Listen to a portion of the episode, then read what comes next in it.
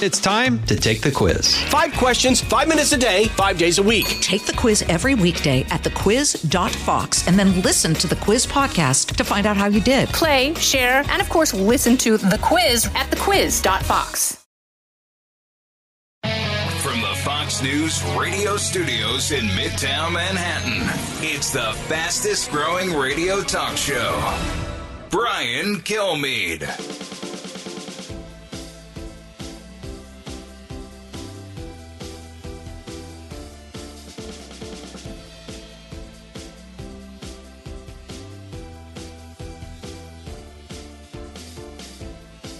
Hey, uh, welcome to the latest moment to the Brian Kilmeade Show. I hope you had a fantastic weekend. We're going to have a fantastic hour and a fantastic show. Why? If you're watching Fox Nation, you can tell. It's uh, the day before the launch. We're privileged to have with us the former Secretary of State, Congressman from Kansas, and CIA Director Mike Pompeo in studio. West Point grad, has already served the country, finished number one in his class, and defines himself as a grinder, right? in other words, you, you'll outwork anyone. Yeah, Correct? Brian, Brian, thanks for having me on. Um, it's been great fun to write this book. We we called it "Never Give an Inch" uh, because America is worth fighting for. It's the America that we all love. Uh, yeah, I've I've always my life been taught if it, you you may not be the smartest person, you may not be the best looking person, uh, but if you outwork them, if you're prepared to stay focused on the mission, you can get a lot accomplished. And we did that for four years. So just uh, leading up to 2016, you know, you were for Rubio. You're a congressman from Kansas, fresh off the Benghazi hearing, which uh, you didn't like the final outcome. Of I didn't, what I didn't like Benghazi. the outcome. She had classified documents. We're back in the classified document, right? Here's Hillary Clinton, former Secretary of State, got high level classified documents on her server in New York, on her Blackberry. Nothing happens. When you started investigating Benghazi, because the Secretary of State obviously there was something wrong there that allowed our guys to get killed and our embassy to be uh, overrun. We still haven't gotten to the bottom of it. And a lot of people say, well, I watched over the weekend uh, Senator Dick Durbin come out and say, well, you know, these Republicans tend to overshoot, hence Benghazi. Tell us about that process because I think that you didn't like the final report that was out either, I, right? I didn't like the final report. Um, actually, the final report was okay, but it didn't tell the full story. So Jim Jordan and I wrote a separate report. You can go see it. Uh, and I write about this in my book. We, we wanted to make sure the American people knew that there didn't have to be the case that there was an American ambassador killed in Libya and that we might have saved a couple of other lives. There were four men killed that day in Benghazi, Libya. I served on that committee. And Jim and I, Jim Jordan and I, worked diligently to get all the facts for the American people so they could lay out crystal clear what America could have done to preserve its own interests. And, you know, Brian, it comes back uh, to my time as Secretary of State, right? She was a Secretary of State. And then I, who would have dreamed when I'm on the Benghazi committee, I'd become Secretary of State? And in the book, I talk about how every day I thought about making sure my officers in the field who were on freedom's frontier were as safe and secure as I could make them. Even though we were going to take on risk, uh, I, I was determined not to let something like that happen again, and it didn't. we still don't have all the answers, right? No, still don't have all the answers precisely what happened, but we've got a pretty good picture of how Washington dawdled while the folks on the ground in Benghazi, Libya were fighting for their very lives. The movie 13 Hours talks about for half a day, uh, Washington, D.C. just kind of hung out, kind of thought it was over. And these guys were fighting for their lives on the rooftops of a, uh, a CIA annex. Uh, that's just unacceptable when Washington fails our leaders. You end up, when you become Secretary of State, you tried to talk to as many people as possible. One of the people that you called who picked up was Hillary Clinton. She did. She, She gave you good call. advice, right? Uh, she gave me good advice, uh, and and she was very generous that day. She was kind. Every all of the former secretaries were kind, uh, trying to help me uh, think about how to be successful. So I, I appreciate the fact that in that moment, at least, uh, everyone came together around something that's bigger than any of us, and that's the country. And I'm not sure what the point of the investigation was at that time, but she was at the center of the Russian ruse that really plagued the first two and a half years of your of the job that you were doing internationally. Made everyone seem as though this guy was going to be impeached and you're going to be uh, uh, disempowered. Made it harder. CIA director made it harder. The public distrust grew on something that happened because of her. All of that is very true. And I knew some of that when I was talking to her. I didn't know all of it at that point in time. I didn't know the whole history of that dossier at that point in time. Uh, but make no mistake about it. Uh, and, and, I, and I write about this in Never Give an Inch. On January 6th, everybody talks about January 6th. I write about January 6th, 2017. January 6th, 2017. January 6th, 2017, I get a call says, come to Trump Tower. There's going to be a meeting. That meeting, Jim Comey, head of the FBI, uh, John Brennan, head of CIA, and Jim Clapper, head of the DNI, basically tell President Trump uh, he's a Russian asset based on this Steele dossier and a few other little tidbits of information. We, we of course know they were wrong about that. I, I, I knew it at the time, but we could begin to see, and it, it, it hurt our ability to secure America. It made it harder for the Trump administration The Trump to do uh, our the job. president elect. He was a president elect at this time. This was a couple of weeks before the. Uh, And what the are you thinking was when you're sitting there? Was Look, it- I, I'm a congressman from Kansas at this point. I'm not even the CIA director. On the I'm Intelligence Committee, I'm the nominee. I'm on the Intelligence Committee. I was actually brought up there because I had a clearance. I was one of the few people that could actually go read the high end TS level, top secret level report that they were going to told us they were going to hand you the president. So I went and read it, and then I took it on. When I became CI director, I took this on. I tried to get to the bottom of it, and as I write in the book, uh, you you can see that John Brennan had deeply politicized the analytical process. The analysts had actually done their work, but he bypassed the normal analytic process to get to the outcome he was looking for. And would it, do you think that Comey really believed uh, the dossier, that really believed this information that, that Trump had sold out because of some crazy relationship he had in business? It seems unimaginable to me. We know pretty early on they came to know it wasn't true. They came to know that there were connections, that there were folks working inside the FBI who were connected to Elias and the Clinton Clinton campaign. That they came to know that any anybody, any senior FBI official would have known danger, danger, danger, and yet they pushed on. And Adam Schiff goes out and tells this story to the public for a year and a half. He says there's more coming. Of course, we all know now nothing ever came. He told the story knowing it was false, and that is that is despicable. I'm glad that McCarthy has taken him off the committee. I mean, it's unbelievable he's getting a pass on this. He also just lied about Trump's taxes. You're not going to believe what's in his taxes. There's nothing in his taxes that people can understand. They're more complicated than we can imagine. But for people in real estate, high end real estate, they, they say that's exactly what happens. Of course. So I want to bring you to a moment that you are critical of the former president. Uh, and this is the after after a meeting in Helsinki, they have a joint press conference, which, by the way, Joe Biden was sure to not do after his meeting. He had him by himself, and he still snapped at one reporter. Uh, cut thirty-two. So I have great confidence in my intelligence people, but uh, I will tell you that President Putin was extremely strong and powerful in his denial today. And what he did is an incredible offer. He offered to have the people working on the case come and work with their investigators with respect to the 12 people. I think that's an incredible offer. And you didn't think so. No, not helpful. The offer was Vladimir Putin at his worst, right? His evil worst. He had he had no intention of being constructive for the United States of America. He wanted to undermine our democracy, something he's wanted for a long time. And you, as in heading the intelligence, And I was a I was CI director at the time, and so the president's statement just made life more complicated. Uh, it, it didn't have to be the case that you bought into, and this was the this was the two thoughts you had to hold in your head: the Steele dossier and the Russia hoax were exactly that, a hoax. But it was also the case that the intelligence community had gotten the analytic piece of this right, that there were Russian bots, that in fact the Russians have tried to influence our election since at least the early 1980s. And President Trump didn't walk that line that day in a way that was useful to us. you said that you got along with the president because you always dealt with him honestly. Did you tell him how you felt? I did. He asked me about it, oh goodness, a couple weeks later. And I said, you know, there were so many other answers you could have given right in response. He was asked a sharp question, but we've all been at this a long time. The media is trying to do exactly what they did to him that day. And they were trying to create a wedge, frankly, a wedge between me and him, between the intelligence community and him. And unfortunately, he took the bait that day and, and made it harder, made made all of our jobs a little bit more difficult. And we should never let the media do that. And you made it clear when he was in the vetting process when you went to meet him in Trump Tower. He's like, "Mike, you're wrong on Russia." I think it may have been the first words he ever said to me in You're my life. wrong on Russia. I had, I had You didn't even know him. I had never met President Trump until the moment I walked into his office that morning to, to interview to be CIA director. And he may have said hello, but I think his first words were, Mike, how come you're so wrong on Russia? And we had a lively conversation about how we ought to proceed on Russia. Then we covered the rest of the world as But well. But he was there was things he was tough on Russia. Do you believe that they invade Ukraine or even threaten Ukraine by by encircling the country with troops if you guys are there? It Never Give an Inch talks about how we stop this. You, you don't give an inch. You don't talk about minor incursions, right? You don't say, you don't say, oh my gosh, you just uh, just disrupted America's gasoline pipelines for three days. No problem. We're not going to do anything to you. No, we were incredibly tough. We were respectful. We understood that Vladimir Putin had real power. He had nuclear weapons, but we we made sure energy prices were low. That hurt his economy. We were the first ones to provide defensive weapon systems to the Ukrainians. People forget this. They think about Russia and Trump, and we provided defensive weapon systems. We had to convince the president that was the right thing to do, but it was at that time. No, I don't think there's any chance that Vladimir Putin would have done this if we were still there. And my best evidence of that is that he didn't. You For four years, he did not.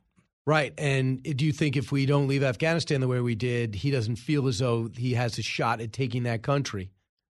I, I think that's exactly right. Those those are deeply connected ideas. Remember, no, there's no doubt President Trump wanted out of Afghanistan. Right? We were. I was. I tell you how many times I walk in the office and say, Mike, uh, and I write in the book, Mike, get out of there. And we were we were working our way towards it. We got from fifteen thousand to a, a little more than two thousand by the time we left. But we didn't do what Biden did. We didn't abandon America's interest there And leave get thirteen billions, get millions thirteen of dollars. Americans killed, billions of dollars worth of equipment, and a debacle on the world stage, which makes America look weak even to this day. You looked at we had to get our retired guys to still get our people, our, our allies, and our citizens out. Retired guys that go into action, spend their empty their bank accounts. Absolutely. And I, by the way, thank you to each of them that did that, that took time from their lives. It's an amazing story of American heroism getting these folks out. These weren't folks getting paid; they were doing it because they love a country. All right. Um, I want you to some other points in your book. I'll just bring you to one right now. Um, there's no doubt about it. People look at you and and as a legitimate presidential contender. If you look at your resume, why not? Number one at West Point, a very consequential congressman who landed on the Intelligence Committee, did some important investigations. Has has the ear of most conservatives, whether you like it or not. They like you. Uh, and then you become CIA director, and then you become Secretary of State. You leave office in both positions unscathed with the respect of all the people on the, the Trump loyalists, and you don't hate people that hate Trump. uh, so you did both. So you're a legitimate contender. So I asked the president about this on our show, Cut 33. How would you handle running against people in your cabinet like Pompeo, Nikki Haley, Mike Pence? Well, many of them have said they would never run if I run, so we'll see whether or not that turns out to be true. I think it would be very disloyal if they did, but that's okay too. So you you've heard that before. I have heard that before. Uh, I, I never said I wouldn't run. Uh, all, it doesn't matter who else gets in the race. Uh, Susan and I are praying and thinking about whether to get in uh, the race. Uh, and I, in the book, and Never Give an Inch, I talk about how you should focus on the things that matter to America. It's not about me. It's not about Donald Trump. It's not about any of these other people. It's about can you deliver for America? Uh, and when the president talks about being disloyal, I think he just misunderstands. Uh, the the loyalty is to your obligation to the country. It's your duty to the nation. Um, I worked for President Trump. I am proud of the work that I did for President Trump. But the focus of my mission every day was to do what he told the American people he would do and deliver for the country. And so, goodness, if you know, if, if there's a big campaign with lots of folks to get in the race, uh, everyone should bring it, make their best arguments, and let the American people sort it all out. Right. Uh, would you would you have to you'd have to take them on in things that you might have not done before, publicly be critical. There's never been a debate amongst people in their own party, Democrat or Republican, where you don't have to go at each other.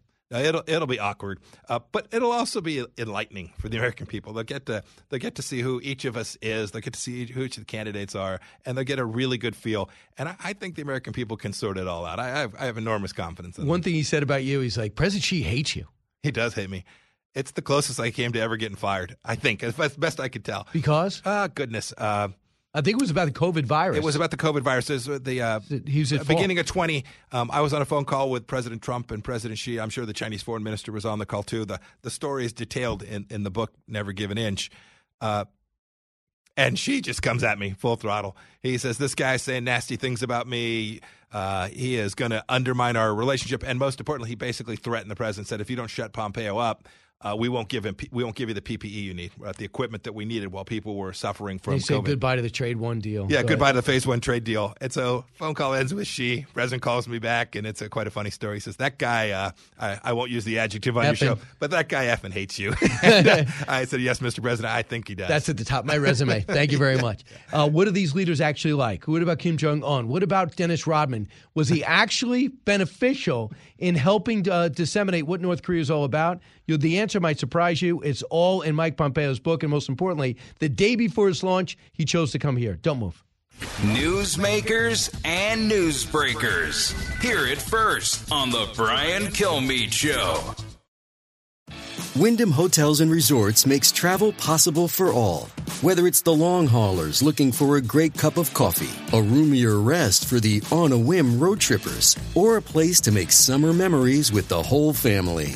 No matter who you are, where you're going, or why, with 24 trusted brands to choose from like La Quinta, Days Inn, and Super 8, your Wyndham is waiting. Get the lowest price at wyndhamhotels.com. Restrictions apply. Visit website for more details.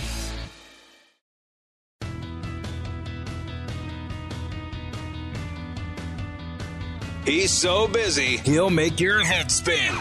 It's Brian Kilmeade. We have lost the last seven out of eight popular votes for president. Seven out of eight Republicans have lost. Something's wrong. And so I think it's time that we bring in a new generation that can bring in more people to our party, that can really talk about the solutions that we need to go. If I run, I'm running against Joe Biden. That's what I'm focused on because we can't have a second term of Joe Biden. Uh, that is Nikki Haley last week laying the groundwork. What I believe it'll be a run. Mike Pompeo here.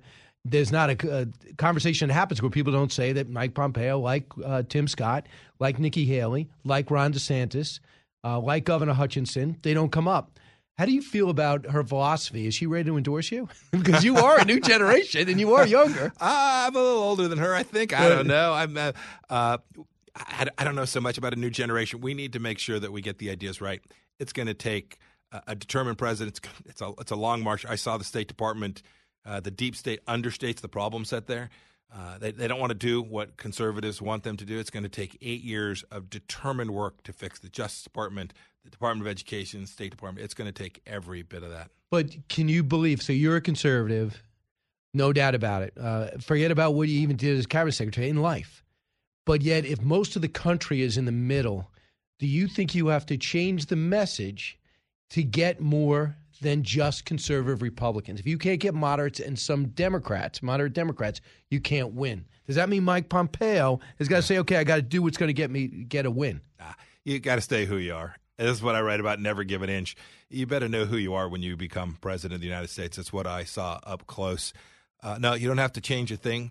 I believe that the philosophy, this we call it conservatism, call it whatever you want. This philosophy about how America works, our central institutions, uh, life, liberty, and the pursuit of justice. These basic ideas are our Judeo-Christian heritage. I think this spans a large piece of the American landscape. Some of them register as Democrats, some as independents, or in my home state, uh, uh, they put a U next to the name unaffiliated. I think those people understand what's good for America. I, uh, the fact that we didn't have such a good election in November just breaks my heart. It's time to start winning again, and I think these ideas will appeal to a broad cross section so long as we speak to them from our heart. So you didn't have the red wave, barely got the House, and you lost a seat in the Senate. Yep. So what do you learn from that? Uh, you can't look in the rearview mirror, and you can't just tweet.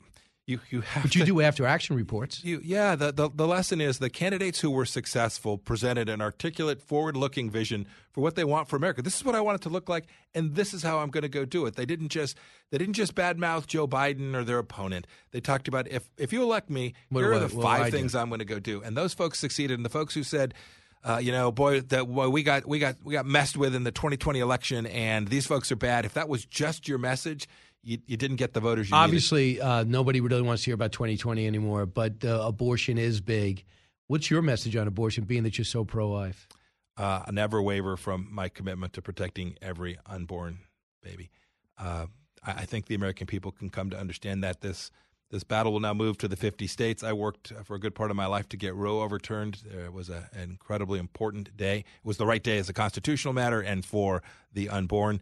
Uh, we, we'll keep working on this. It's incredibly contentious. But uh, 46, 40% of the country believe, agrees with you, 60 don't. that's right. But I, I was able, when I ran for Congress in Kansas, uh, there were a lot of folks who would have had a very different view from me on that particular issue, but I was able to talk to them, have thoughtful conversations, and engage them. All right, so the the uh, former Secretary of State's uh, book is now out. You see Mike Pompeo here for another half hour. Don't move. Never give an inch.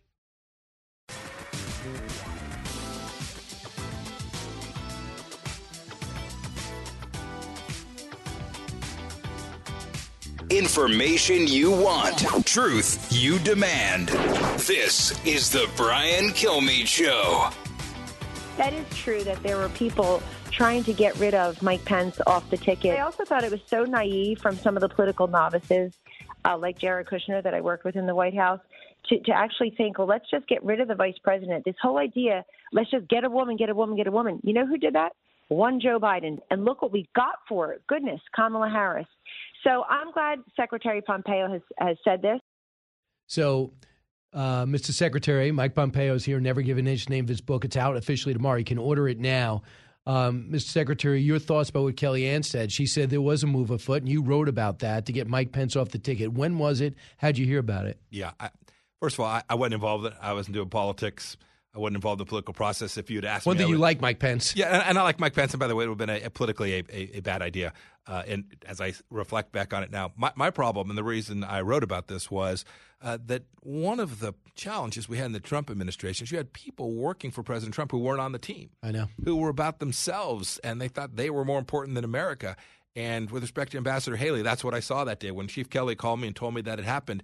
It's like, oh my gosh, we, we've had this problem before. We need everyone putting their oar in the water, going the same direction. So for me, this wasn't about politics. This was about mission. This was about delivering on behalf of President Trump and America.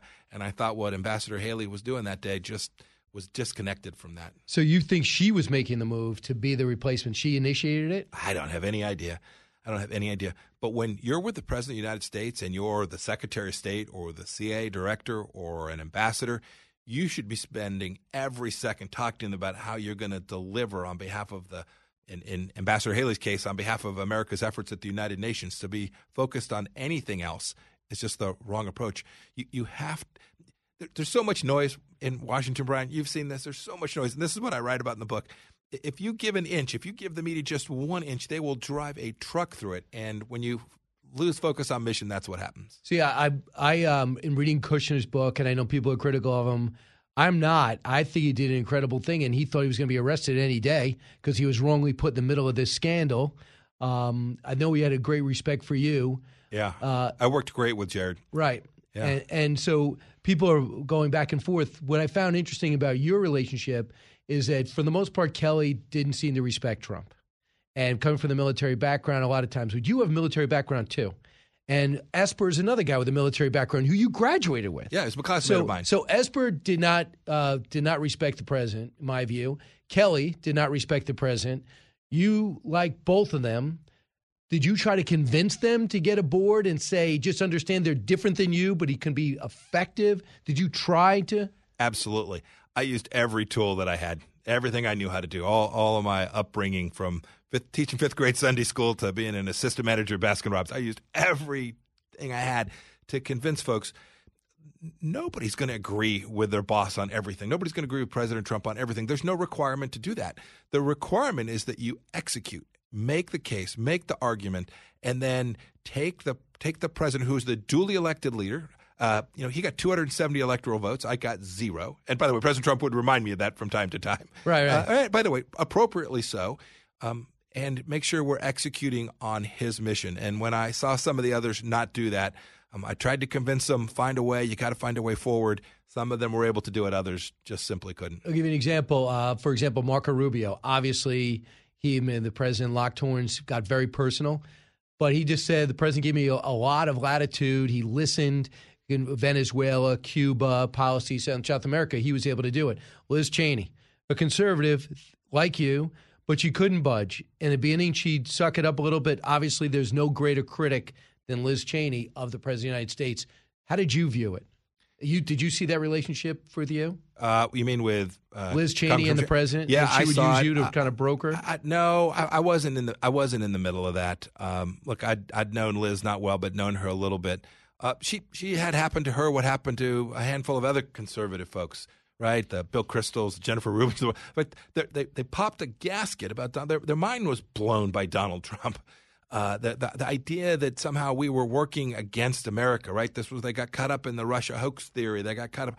Uh, the truth of the matter is, we delivered really good outcomes, and that's what I I tried to convince when I was interacting with people on Capitol Hill, whether it was Senator Rubio or Senator uh, Graham or Senator Risch or or Senator Menendez or whomever, like help, help us execute this mission. And uh, if, if you can't separate the noise from the signal, if you can't put your helmet on every day and just get after it, then you're in the wrong place. Do you? Uh, so, having said all that, uh, let's look at some world leaders. Obviously, you looked at Iran as the main problem in the Middle East, which Saudi Arabia appreciated. Because their rivalry was unveiled when all those communiques came out. From my view, because I'm an outsider, when those communiques came out because of WikiLeaks, you saw the rivalry between Saudi Arabia and Iran right there front and center. So by you being tough on Iran, it helped the relationship with Saudi Arabia. Uh, and the Sunni community, having said that. So you put the screws to them. And I remember General Keane coming in. They've never seen anything like this. I've never seen them so on their heels. Uh, I've never seen them uh, so unable to figure out what the next step was since after the first invasion of Iraq, Yes, and you guys sure. took them down right away. So you said we got to get out of this deal, and you get out of this deal.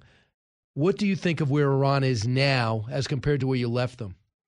Uh, goodness. If you're the regime in Iran, you feel emboldened uh, because you now know that the United States is going to try and cut a deal with you at almost any cost.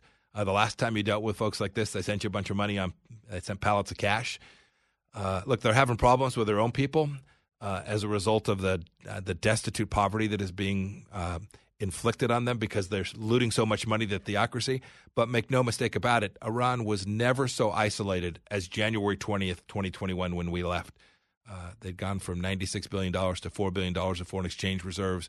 I spent a lot of time in my book talking about the fact that the foreign policy establishment, the blob, uh, would have never taken a strike on Qasem Soleimani. And yet it was a game changer for America's Were you place. for in- it? uh, I was I was probably the foremost advocate. I was the one who went down to brief President Trump. Um, I write about this in Never Give an Inch on December 29th of 2019, just before the pandemic. Uh, we'd been talking to him about it. We were about to lose deterrence, Brian. Soleimani was trying to kill Americans, even as I was sitting there in Mar-a-Lago, and we needed to stop it. Uh, and we had to, In Iraq. In, in Iraq, we had we had the tools to do it.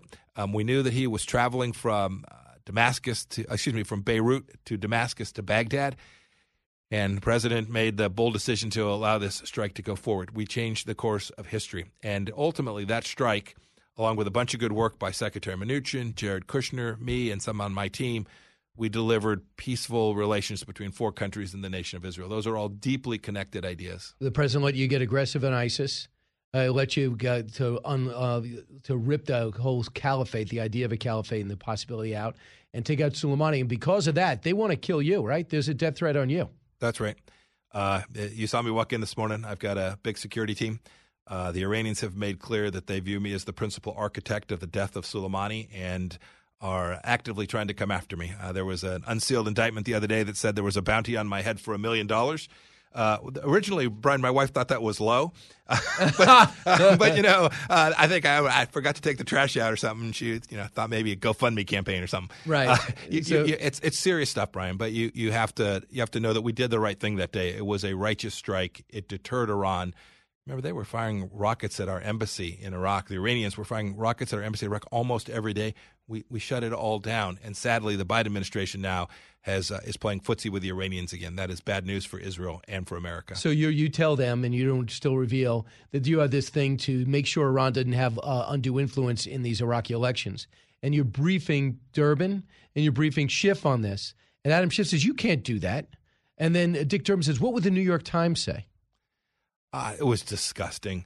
Uh, I, I, wrote as much about this as I could in the book. I, the book had to be cleared by the CIA, so I didn't get to tell the whole story here. Uh, but Never Give an Inch outlines the, the deep misunderstanding of America's place in the world. We, we weren't trying to undo the Iraqi elections. We were trying to confront the Iranians there who were trying to kill us. And Senator Durbin says something about what would the New York Times say? Like, that's the last thought that's ever crossing my mind. That's so deeply un American to think about what the New York Times What would the parents of those children say, of those soldiers say, if they were killed? That's what concerned me. Yeah, how about the fact that why go into Iraq, have the surge work, Obama throw in the street, ISIS come back, and then with Iraq actually saying we want the U.S.'s help here, why would you abandon them and hand it over to Iran? It makes no sense. It was incomprehensible to me, and it was incomprehensible as a policy matter that we would do that, and then to think, oh my gosh, we're worried about what the Washington Post and New York Times might say. Uh, it just showed an absence of seriousness about protecting America. Let's talk about uh, NATO. They say, well, America's back. Uh, President Biden keeps saying America's back, and look at how united NATO is. But we can't get uh, Germany to send their tank uh, unless we send tanks first. Right. So where do you stand on this? And now there might be permission for Germany to for Poland to send German tanks in. How do you explain this timidity?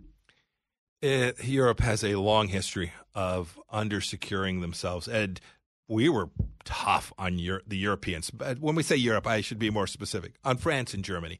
Two big economies capable of spending money on their own defense, and they just for 40 years haven't done it. You know, Brian, I, I start the book with some stories about when I was a young soldier. Uh, uh, there I was, uh, 22 years old, patrolling the East German border, running up and down the border in my M1 tank. Uh, which, by the way, as a 22 year old, there's nothing much more fun than running up and down the border in an M1 tank. Blowing will, up wooden tanks. I will concede that uh, blowing up wooden tanks. Uh, there's nothing much more fun than that. But wh- where were the German kids doing that same work? Where were the French kids? Where were the Belgian kids doing that same work? And so when I became CIA director and Secretary of State, President Trump and I just kept imploring them, telling the Germans, this will end badly. If you depend on Russian energy for your energy, this is, we don't know how it's going to end. I couldn't have predicted this, but it's going to end badly. And, and here it is. And even today, now with the threat of a Russian invasion of all of Europe, the Germans are reluctant to send ex- extra vehicles that they have. It's incomprehensible. Would you send our M1A1? The word is they use jet fuel and they're hard to train people on. That's what you hear.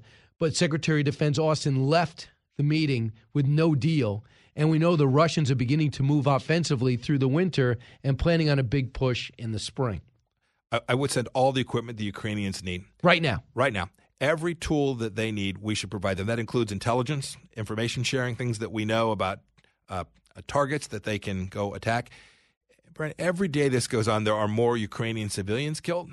And every day this goes on, the risk that Putin does something even stupider than he's already done. That impacts us here at home. It's not just a it's not just a fight in Europe. It's about our lives here in America, and we should move to end this on terms that make sure that this doesn't happen again two years, five years, or ten years from now. Well, people just say, well, you know, it's a war we don't have to, we, uh, we shouldn't be involved in, and it's uh, Zelensky leads a corrupt government.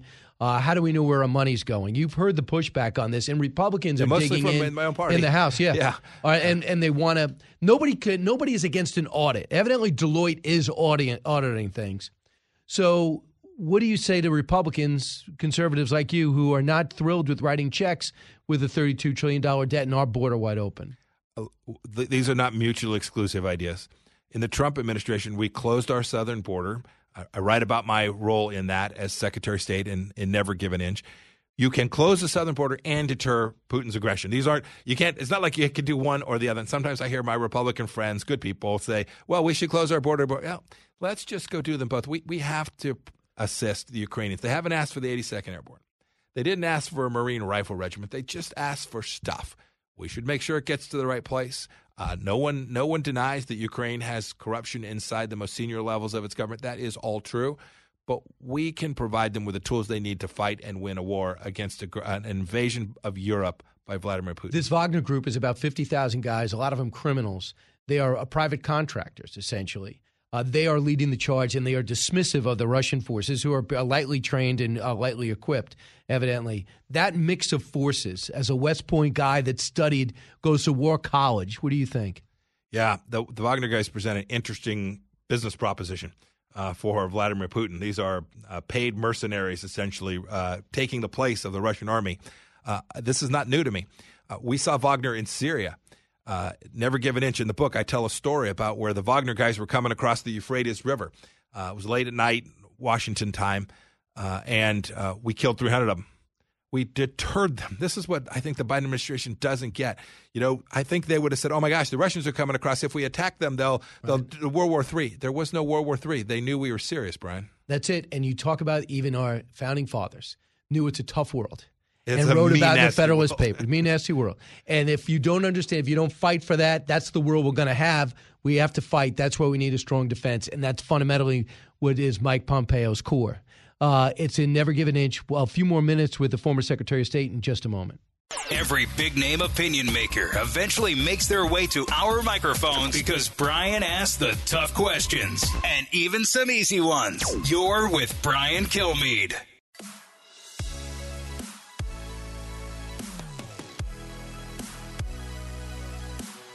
From his mouth to your ears, it's Brian Kilmeade. I know you think you've heard it all. You've seen the books and you saw the administration. You see the hit books and the plus books. when it comes to the Trump administration. But Never Give an Inch is totally different. It gives you a perspective as a former CIA director and Secretary of State who never talked to Donald Trump before he got a call from Mike Pence said, Would you consider joining the administration who supported Marco Rubio? And Ms. Secretary, before we get into China, which you think is the number one nemesis of this country, obviously, uh, the decision to have your son write the forward. what is that like? I've never seen that before. No, it's unusual. The, the book's unusual that way. So it's a story about our four years, but it's also a story about family and uh, American decency. And so uh, my son said, Oh, you're going to write a book? I want to do the forward. Like, done. Uh, my son, you know, uh, he did a lot of good things to keep me going and keep me humble when I was a Secretary of State. So the least I could do is give him a few pages in the book. It is write. a sacrifice for your family because you're never home. Uh, I mean, Thanksgiving, you find yourself in North Korea. Yeah, and the security stuff impacts them too. Dennis Rodman, was he an asset to your North Korea intelligence operation? Dennis Rodman was the record holder for time with Chairman Kim before I came along. so he was a help. Yeah, he'd spent a lot of time there. He uh, he he'd spent he was the coach of the North Korean basketball team, if you can imagine all things. And then remember, the president has a relationship with him, cause, Great relationship. because he's on The Apprentice. So uh, small world. And he said, talk to him before noon because he's either drunk or high. That's right. Right. that's uh, that's a, one of the great stories from the book. Right. Uh, and Fun fun stories. Right. Absolutely. So, for China in particular, do you believe they purposely inflicted this virus on the world? Yes, I do. Uh, they knew they had a lethal virus on their hands uh, in the fall of 19. So think about this. It doesn't really come to the United States until the beginning of 20. So by September, October of 19, they knew they had a lethal virus that was highly contagious, relatively lethal virus. Uh, and instead of doing the right thing, sharing that with Amer- the world, getting the best scientists in, solving the problem, they put tens of thousands of people on airplanes traveling the world. So, uh, so you don't think they created the virus to do this, but once the virus was created, That's right. You think they spread it? This leaked from the lab, almost certainly. So that wasn't intentional. But once it was out and they knew what they had, uh, they did nothing to stop its spread. Well, right now they're being killed by their own virus. They started with a zero COVID policy. It had riots in their streets. We know their economy only grew at three percent. Do you think this is is this how they uh, game planned it out? I don't think they thought it all the way through. I think in the moment they concluded uh, we cannot open our books. We can't let the Americans in or the world's best scientists in to see what happened because they will find that this leaked from our lab.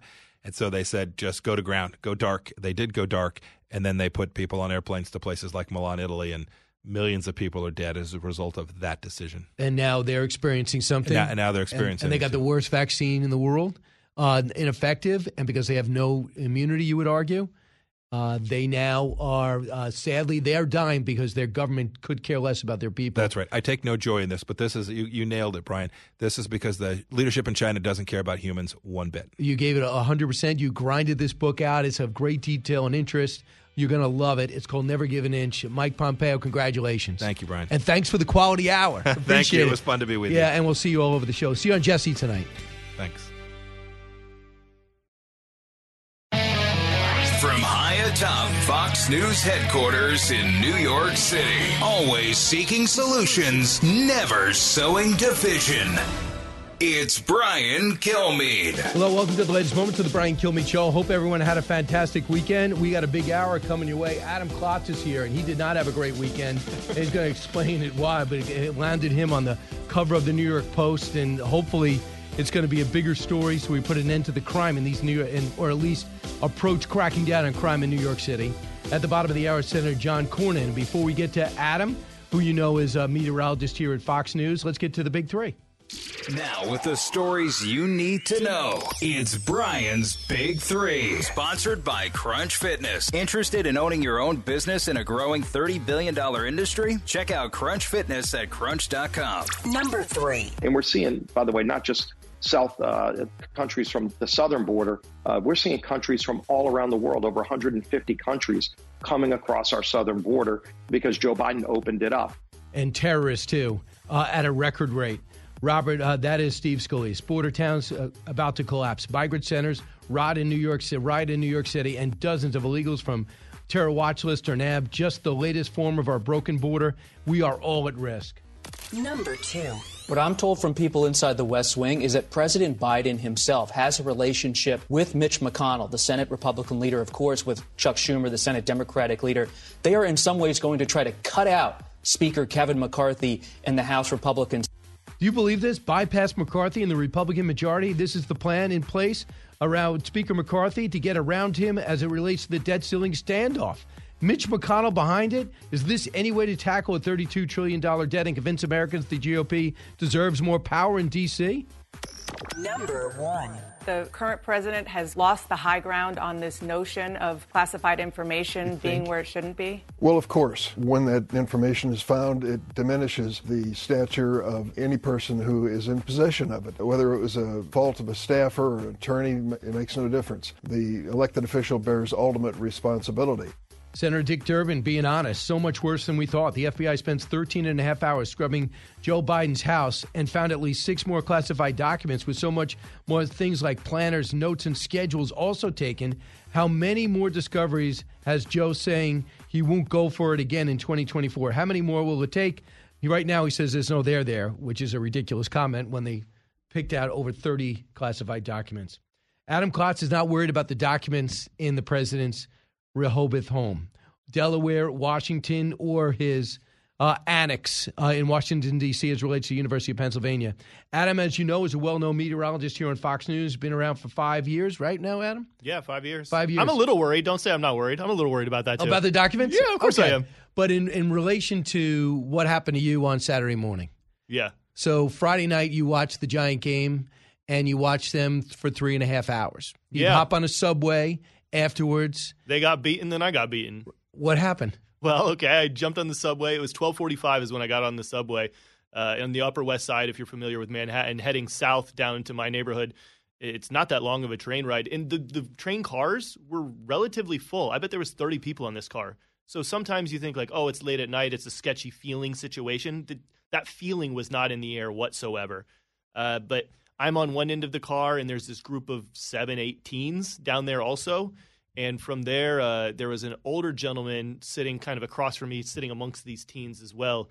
Uh, one of the, the kids lights a joint right across from me, and with his lighter still lit, puts the lighter in the man's hair, and it goes up like a matchbook. It is quick, and this guy's banging out his hair really fast, and all the kids are laughing.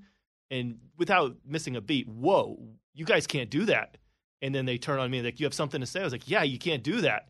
And then all of a sudden, like I was the focus of their attention, and it began this standoff that ultimately led to me getting beaten down.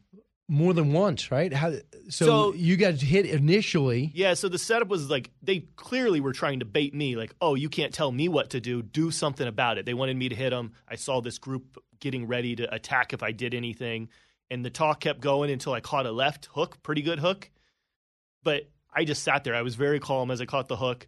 A dude down from me is like, "Man, you need to get off this train." And the train started. We were at a stop, and you see everyone moving from one car to the next car, which isn't an unheard of thing here in New York City. Is Yeah, you can, you can walk through it, yeah. Yeah. So everyone moves from one car to the next car. I join them and we go a whole nother stop. And I'm like, that was crazy. I'm trying to catch up what just happened in my mind.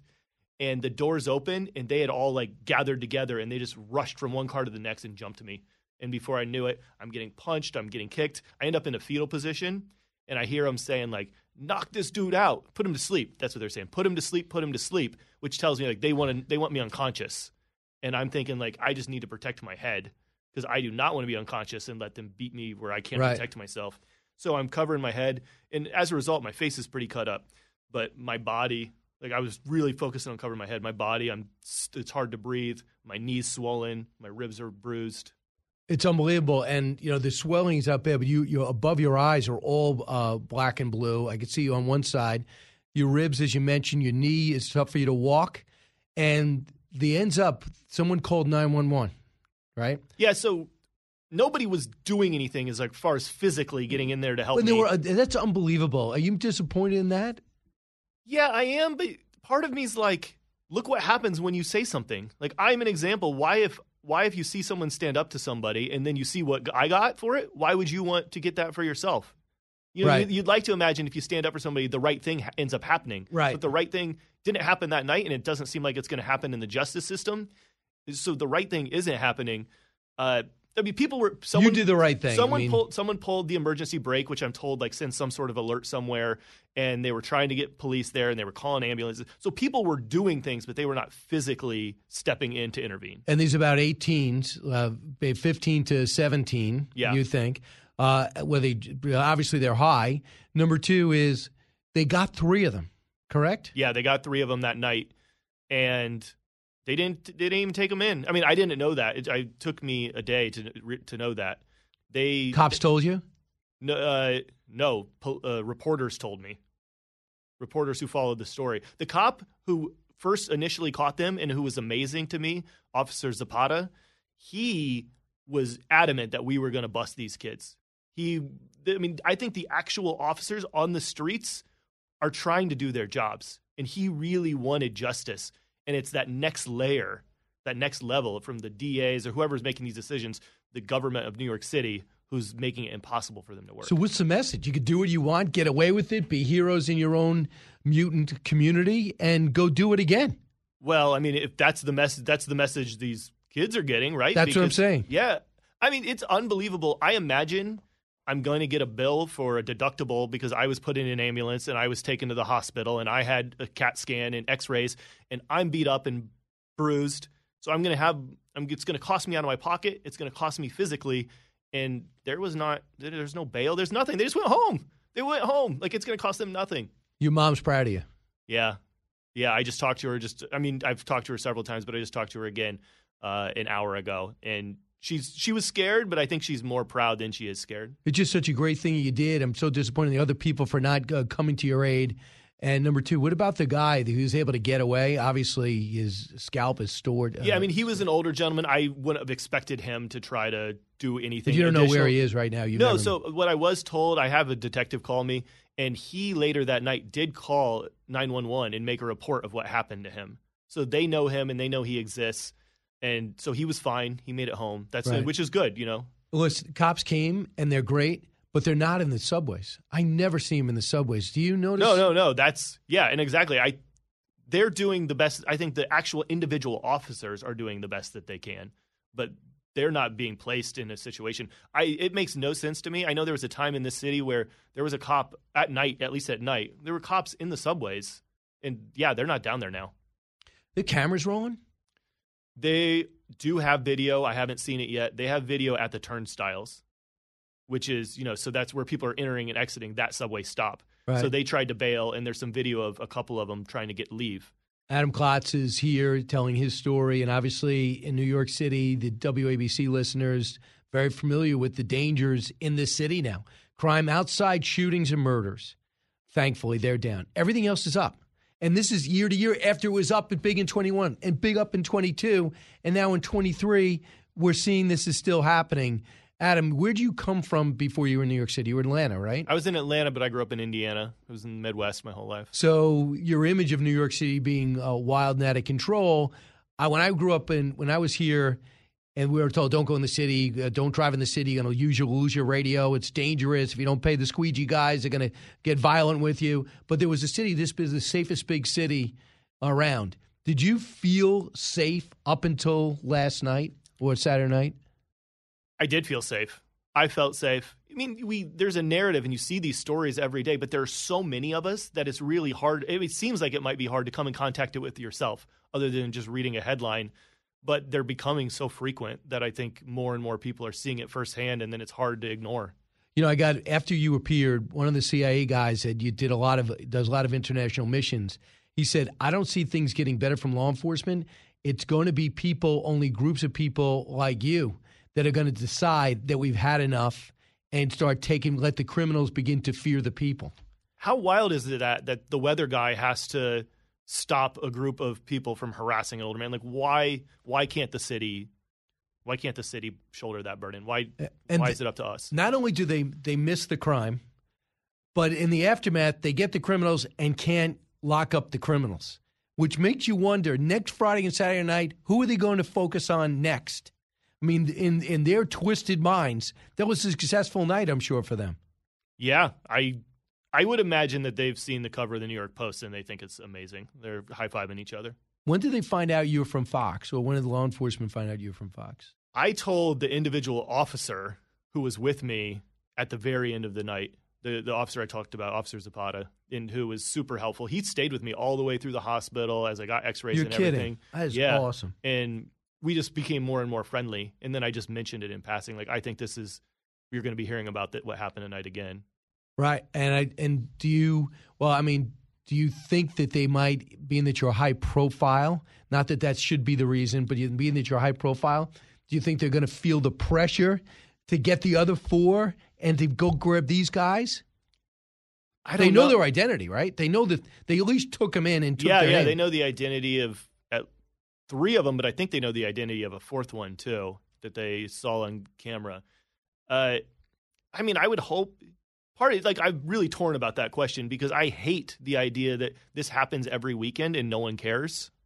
But boy, if we could use this to maybe stop it for happening next weekend, that'd be great. I'll give you back to Janice Dean, and you know she's her book's out. So all these uh, seniors that were put back in nursing homes, they didn't have a high profile spokesperson. Janice Dean used her profile to help all those other people. I mean, and above the fold, I don't think it's a coincidence. Perhaps it's about George Soros and the funding of the permissive DAs with forty million dollars to make sure they win elections, to make sure these criminals do not stay in prison, get out early, and judges have no discretion. So, in some way, he is indirectly and directly responsible for the crime, the crime surge in every big city. Yeah, yeah, And you're sharing the cover of the New York Post with him. yeah.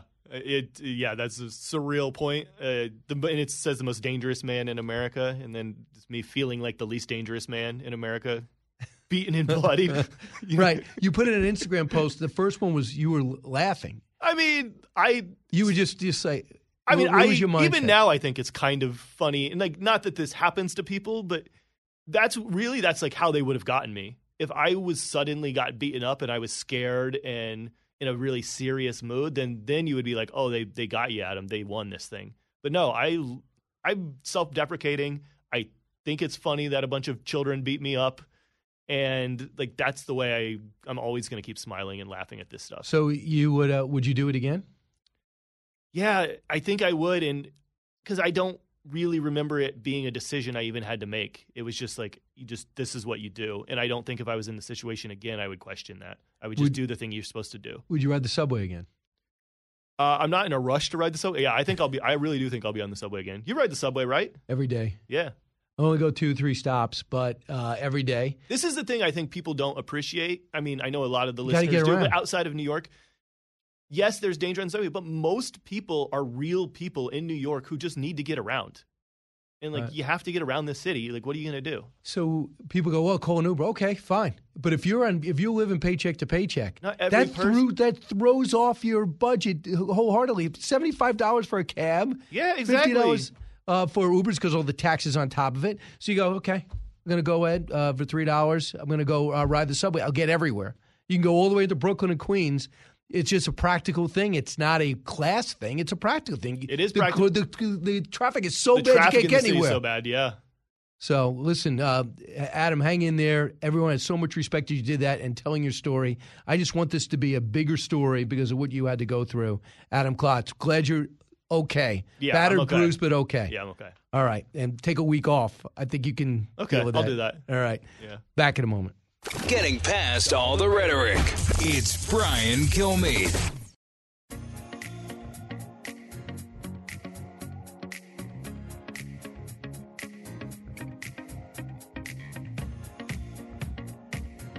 A talk show that's real. This is the Brian Kilmeade Show. George Santos is facing multiple investigations for lying about nearly every aspect of his life to make himself appear far more successful than he is, earning him the nickname Instagram. Of all of George Santos' lies, my favorite was that he was a standout volleyball player for Baruch College. Now, that is a fine thing to be, but an insane thing to pretend to be.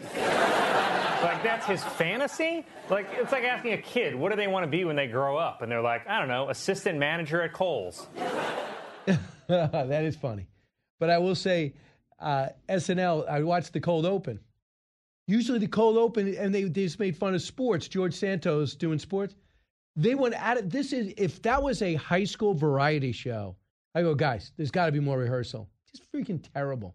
Terry Bright, by the way, this thing of having women play men is crazy. It's not funny. They have a woman playing Terry Bradshaw. Um, Howie Long, as if we don't know Howie Long was this great football player. They go, I'm the smart one with glasses. I, I, I, was embarrassed for them. But do you think they're doing that as like a political statement or just that their cast has no bench? That's like the best Oh, no, option they you- have. There's always a man to play Terry Bradshaw. I mean, worst comes worst, go grab somebody. I mean, there's writers. The writers are. I mean, Adam Sandler was a writer, right? These guys were all writers first. There's so many writers that you could grab to be a Terry Bradshaw person. Well, you don't necessarily have to look like him. You could just. Uh, I, I just. I was. Uh, you know what? If it was even remotely funny, it would have probably been used on the NFL today. Because right, I mean, Watch Kate NFL McKinnon Sunday. played men all the time, and that was funny. Right when she played Justin Bieber, when she played Giuliani, like they were funny. Remember? thi- yeah, they were funny. Yeah. Yeah. no doubt about it. I don't know. I, women playing men, I just don't get it. Right, right away, I'm like, okay, you're just looking to put down the guy. Like Sean Spicer, they look to put down Sean Spicer. There's always a guy. Just have people with this whole gender fluidity is playing into that. But it's just a way of like trying to diminish whoever you're about to make fun of. And if they ever would ever occur to them to mock a Democrat, they might get more than, uh, I guess, a two a two zero. But Senator John Cornyn is next. He's not worried about SNL either. I could not believe after the horrible shooting out in California. Right away, they're talking about gun control. They did gun control. They did reasonable gun legislation. But of course, blame the gun, not the psycho 72 year old.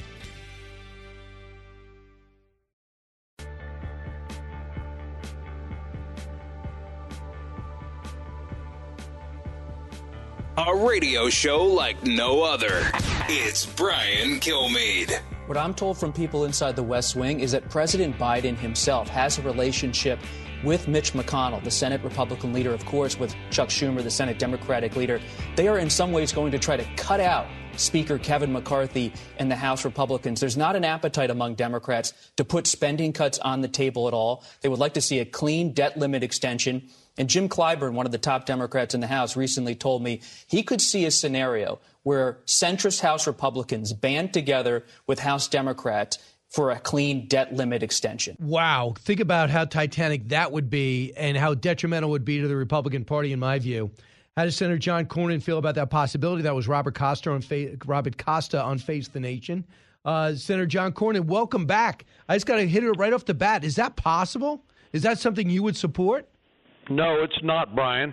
And this is all part of the hysteria that uh, the administration is stoking over something that we really aren't going to have to address until next summer.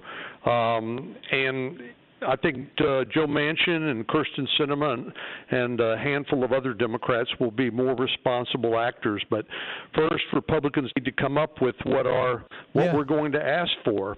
Tr- traditionally, we've asked for structural changes in the spending, whether it's mandatory spending or outright savings and discretionary spending, um, things like a balanced budget amendment.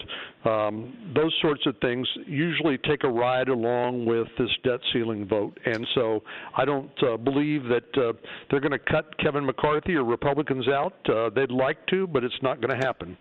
Right. Well, but do you see, see Mitch McConnell listening to you? I mean, you're part of leadership, but could he be behind the scenes with his longtime friend Joe Biden, doing something that maybe you don't know about? No, I don't. I don't believe there's any secret uh, secret deals.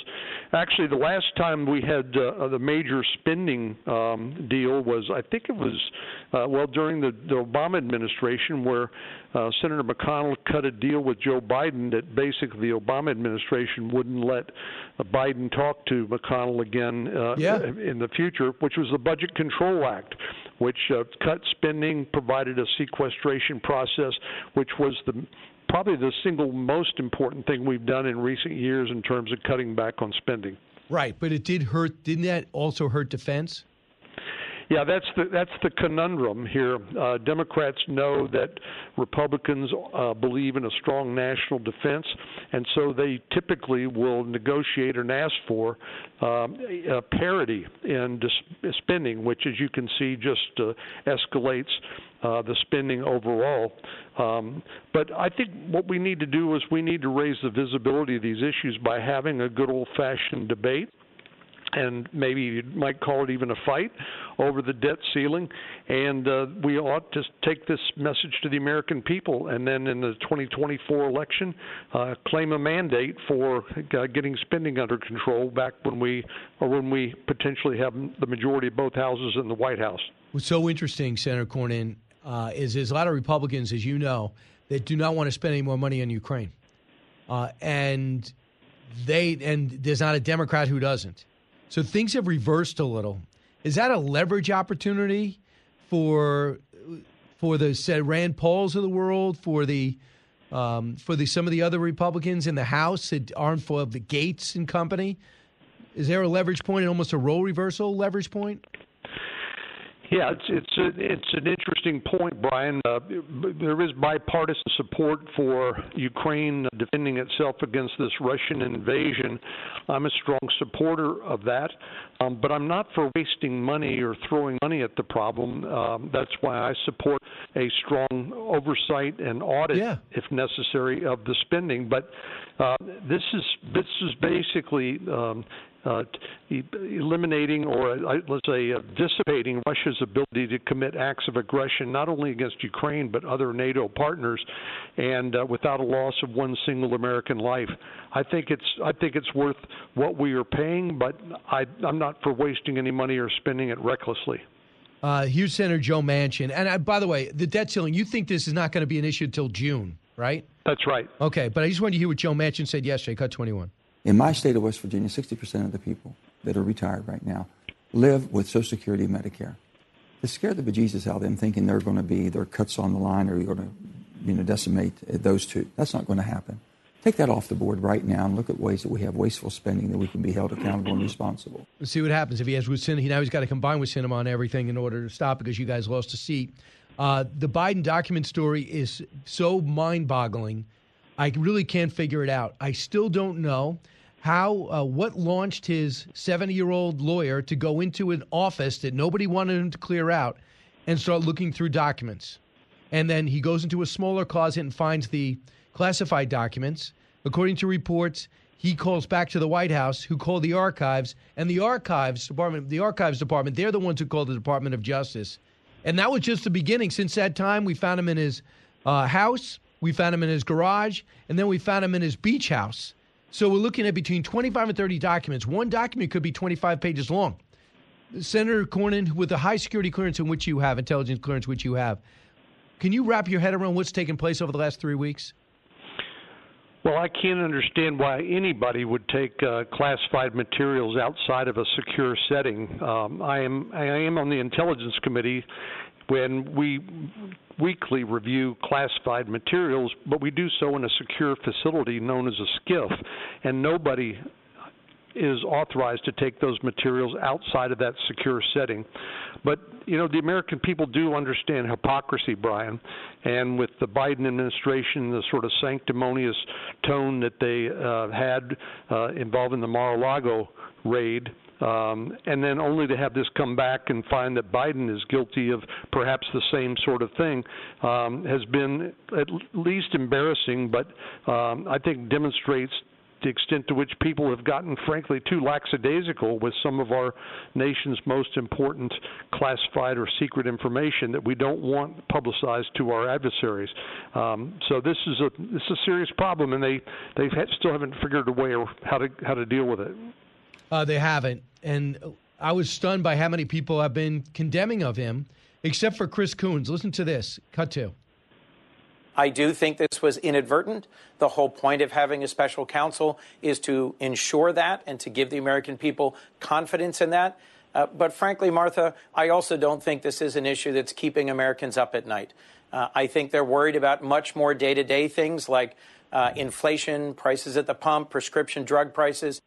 Right, all of which they're responsible for, by the way. Uh, or if so, you, this is wrong because right now the president's approval rating dropped in Quinnipiac uh, five points. It's now down to 38% approval. 68% said he handled it wrong, and we're still discovering documents. The FBI, with his lawyers looking on, found at least five more documents on Saturday in his beach house. So if you tell me you can't figure out how you get him out of there, there's some of these dated back to his years in the Senate. Senator Cornyn? And do you think the American people are, are looking at this as this is not important to me?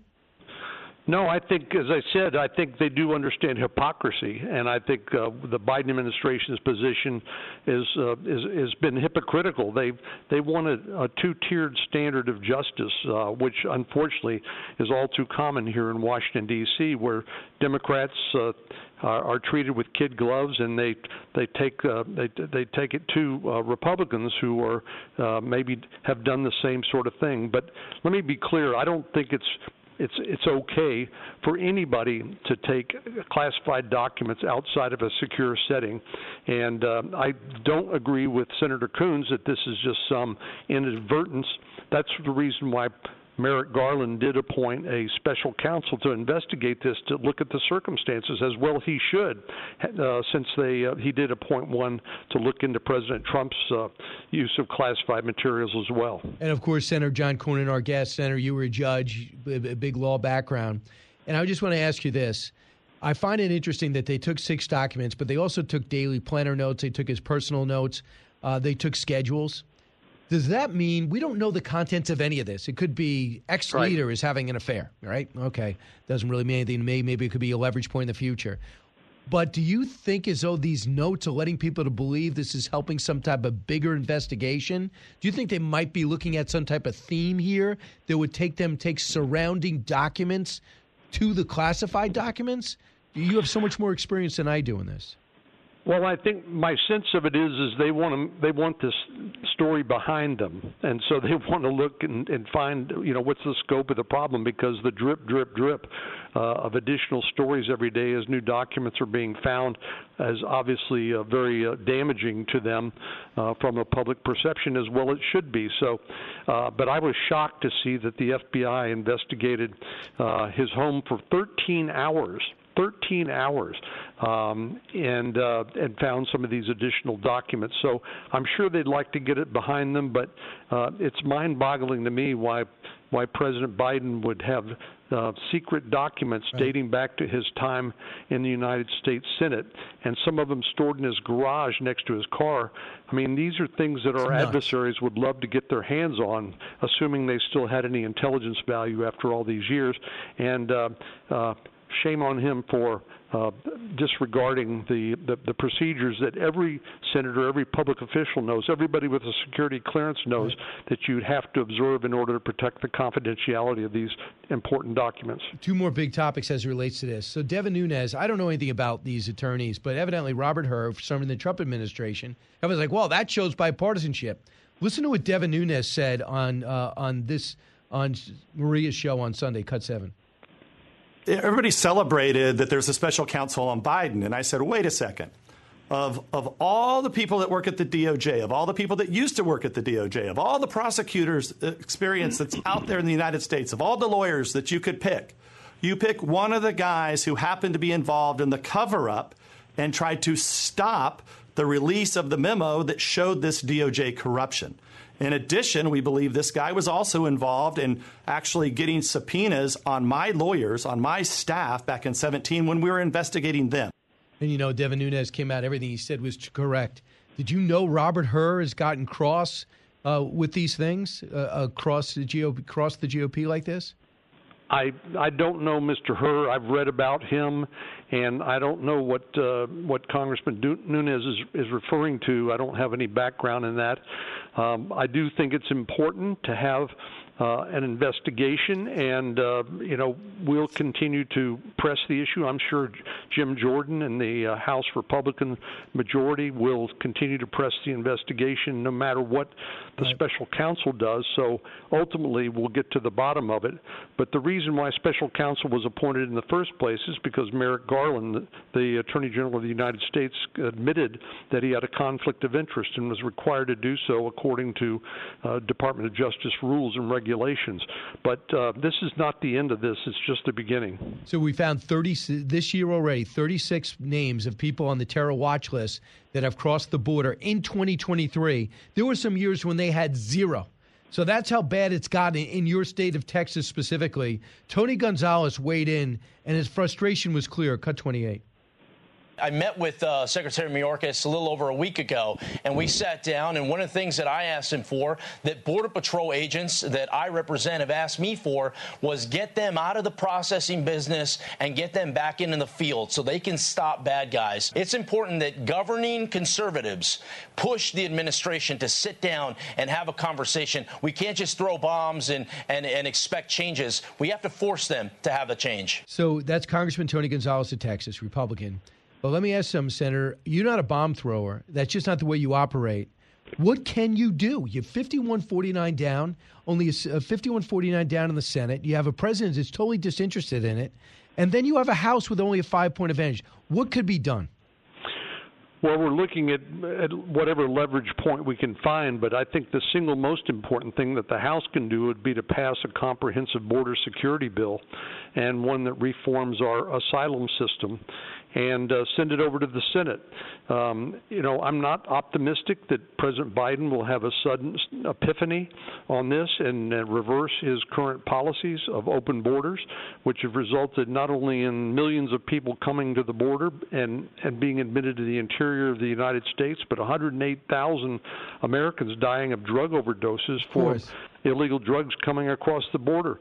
But I think this can be an issue that uh, then is one that uh, the Republican nominee in 2024 can run on, Congress can run on. We can get the majority back in both houses and the White House and do something about it.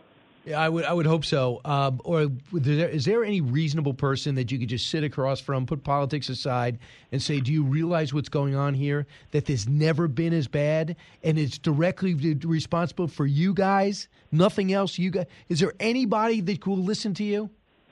Well, I did uh, it, with the administration. I'd be hard pressed to give you a name, but in the Senate, uh, I just recently, as you know, went to the border again with Senator Sinema, uh, Senator Murphy, Senator Coons, and um, and some of my Republican colleagues. These are serious people who I think were shocked at what they saw, and we're going to try to figure out how do we work with the House on a border security proposal, but one that will uh, try to uh, deal with this uh, flood of humanity coming across, as well as the drugs that the Biden administration just doesn't seem to care about. Right, but you do. Uh, Senator John Cornyn, always great. Thank you, sir. Thanks, Brian. Uh, when we come back, we're going to take your calls 1 408 7669. Busy hour. So glad you're here. It's Brian Kilmeade.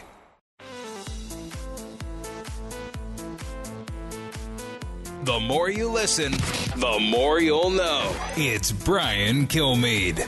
George Santos was described by a fashion expert as being able to get away with his lies for so long because he was well dressed. This guy is well dressed. He looks like he's trying to steal clothes by putting them on over what he wore into the store. And uh, not to be a bitch, but can we talk about this look? I mean, a blazer over a half zip? Girl, not at my yacht party. He also said he admitted, uh, "Is it do you cross dress?" He goes, "No, I was down at uh, I was down in Rio. A guy likes to have a little fun. Excuse me for having a little fun." Okay, um, you know it's amazing they have George Santos, but you they're desperate to make George Santos the news, but this the document stuff won't allow it. I know, but it was so funny. I will say this too. Um, Bill Maher did his whole did a whole thing on Santos. I mean, I haven't pulled it up because he just dissects everything and just rips it apart. But there's not like a complete joke. It's like you need to listen to the seven minutes. It Okay. was very entertaining. Mike, you'll listen. You're in Washington D.C. Hey, Mike. Hey Brian, how you doing? Good. What's on your mind? What's on my mind is he was a senator for you know since '73, 44 years in office. Yep. He's received millions and millions of documents, yet he only kept the few that deal with Ukraine, Iran, China, and his son's business dealings. That's intentional and deliberate. This isn't accidental. People keep giving the spin that oh he he you know accidentally kept these documents. No, he moved them from place to place to place. You don't It is- discard your old clothes and your garbage when you move. Right, Mike. You keep what you want. I know. That's why it kind of is. Don't you find it intriguing? They took notes and planners and things like that, his schedules. I'm like, why would they take that? Why would you take someone's schedule if it doesn't somehow you're trying to line up that with documents and stories and maybe investigations?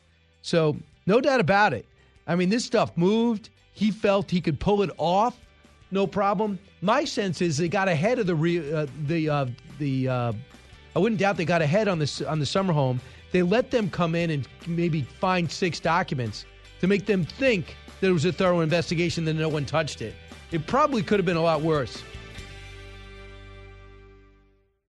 From the Fox News radio studios in Midtown Manhattan, it's the fastest growing radio talk show.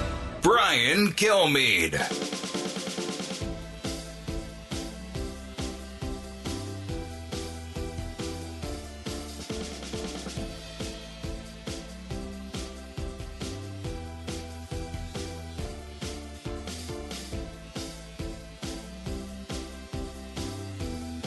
Hi, everyone. Welcome to the latest moments of the Brian Kilmeade Show. Hope you had a fantastic weekend. If you counted on the weather in the Northeast, I know you didn't. If you counted on the Giants winning, the Buffalo Bills prevailing, the Jaguars shocking the world, that didn't really happen. The Cowboys prevailing, nope. But it's uh, we're down to the final four. It's going to be two good matchups. Patrick Mahomes' uh, high sp- ankle sprain is an issue.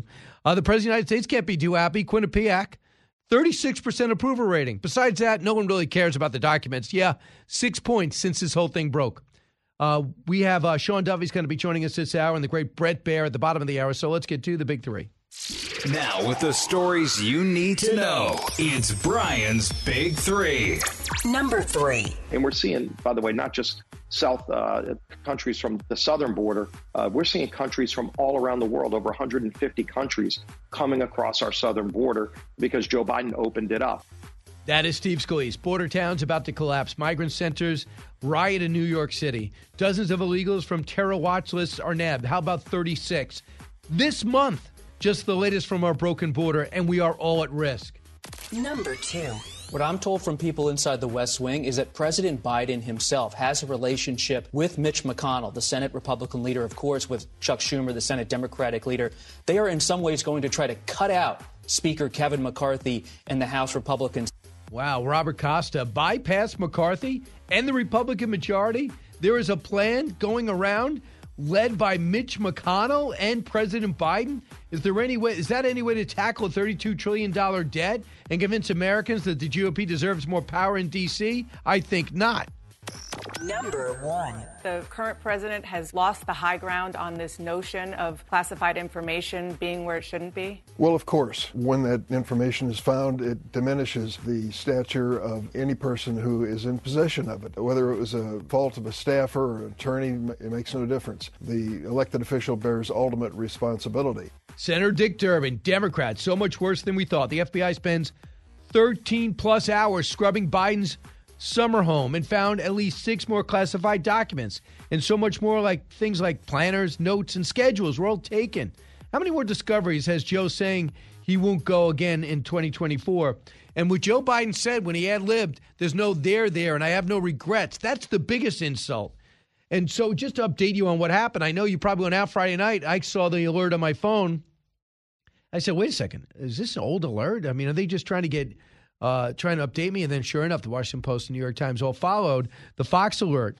And they said Friday, the search, voluntary search of his home in Delaware wrapped up about nine uh, home search at 9:45 wrapped up about 10:30 at night. The FBI searched everything. They got handwritten notes, files, papers, binders, and memorabilia, and a to-do list and schedule many to-do lists and schedules. And they had six documents. What was told to me too is don't think there's six papers. One of the documents could be 25 pages. One could be 80 pages long. Why would you take notes if you didn't want to qualify? My humble opinion, you want to qualify what you took.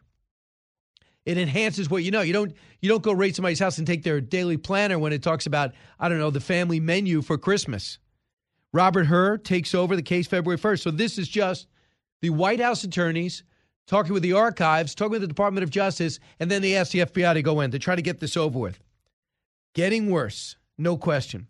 Half a dozen new classified documents, 13 hour search, no question. 68 days without telling the American public that you were doing it.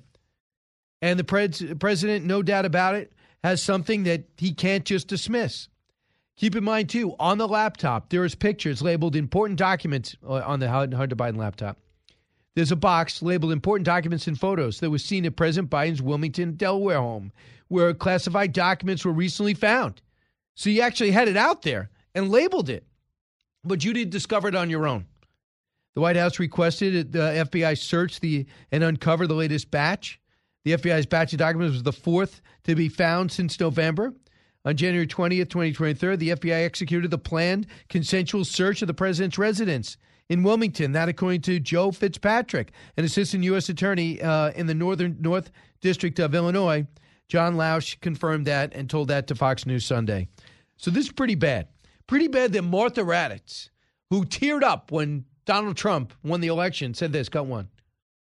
There's no there there. Those were the president's words this week when he was asked about the classified documents found over the last few months at his Delaware residence and a private office in Washington, D.C. But this morning, it turns out there is even more there than first thought. The search of a sitting president's home dramatically escalates the political fallout, if not the legal problems, after the White House consistently tried to downplay the significance all week. And they want to go to their plan B. Plan B was no big deal. That, that blew up. And well, it's not as bad as Trump. Now, the, every day that goes by, it's actually getting worse. This over the course of decades, at the very least six years when you were vice president. Donald Trump was six months. Then he gave 14 boxes back, and they said, We need more. We need to look around. And we know what happened back and forth. So I had Jim Trusty on One Nation, my show on Saturday night at 8 o'clock Eastern Time. And I just asked him about the comparison back and forth and to give us some insight on what actually was done because he represents Donald Trump in this case, cut eight. The numbers game is kind of a sick joke, too. DOJ refuses to have any transparency with us. They refuse to, to let us know which ones of these documents, by their own terms, are declassified, like things that might have been from Crossfire Hurricane that are clearly declassified. Right.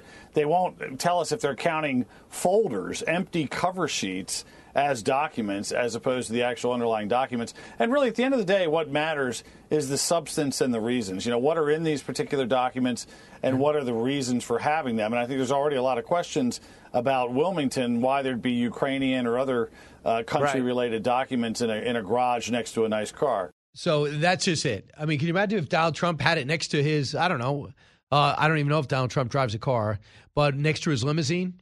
Where is it? Well, it was in a box in a limousine. That, that was there six months. So what they said, and we know the story, is that when it came in, they got the 14 boxes. Go, we think we want more. Trump says, I like to hold on to it. Say, let's go through it. They go through it. He says, while we disseminate your your point of view, from our point of view, would you do me a favor and lock that, lock it in the uh, that area in which we saw it? And they said, yeah, and they put a lock on it. Cut nine. Key is the problem with that scenario, Brian. What happens at the end of an administration is a whole bunch of folks, GSA and others, get together and start packing boxes in the White House for the next place. And frankly, Right. it was a very chaotic one in that you had a disputed election and, and what turned out to be a one term presidency instead of four years of prep. So a whole bunch of folks pack stuff up, a whole bunch of folks send it down to Mar a Lago, which is like a fortress. I mean, nobody's getting into these boxes. Uh, and, and so some of it gets left behind. Some of it, frankly, is declassified and personalized by the very fact that he took it with him. And under the Personal Record uh, Presidential Records Act, that's completely fine. Yeah, and now I hope think the whole thing is neutralized.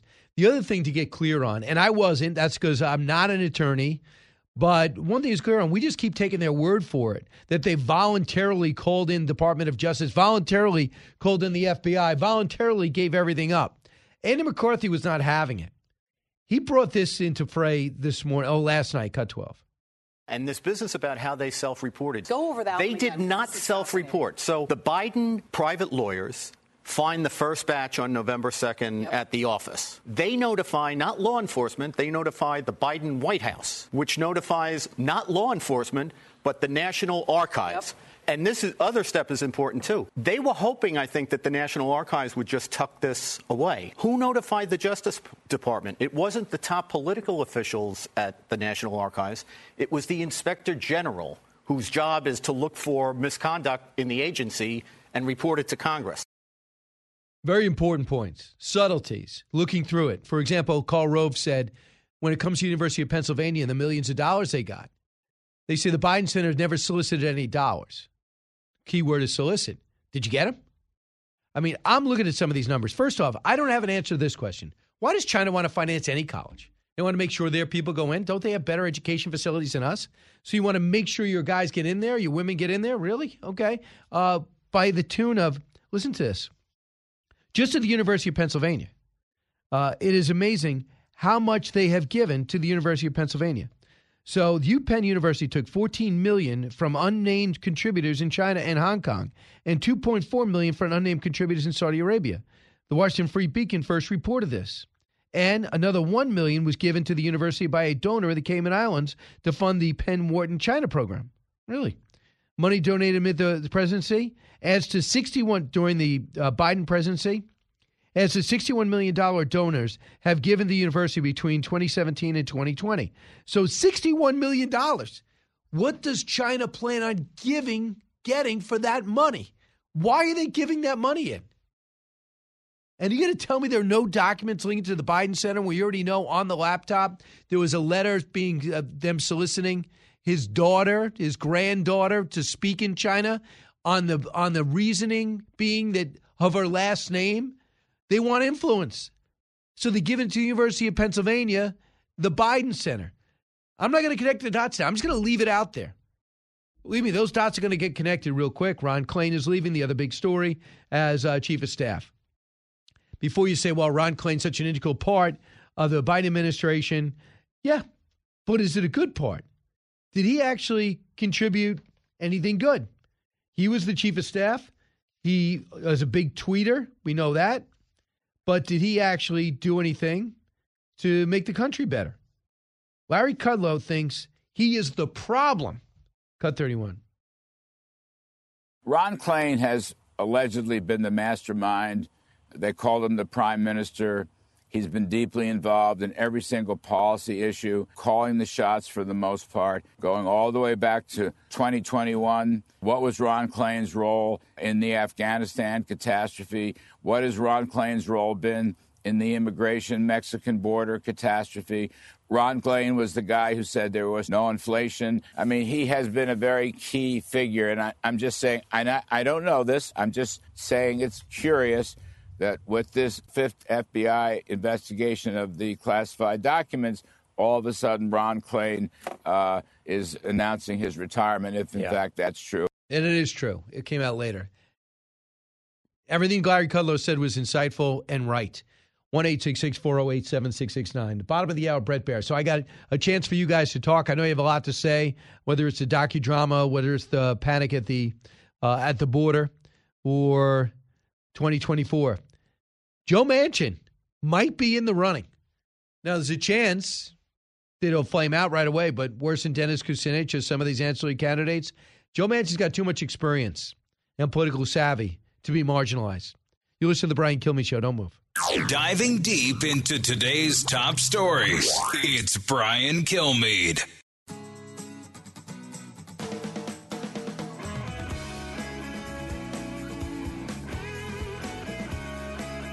If you're interested in it, Brian's talking about it. You're with Brian Kilmeade. Earlier today, the FBI searched President Biden's Delaware home and found six additional Obama era classified documents.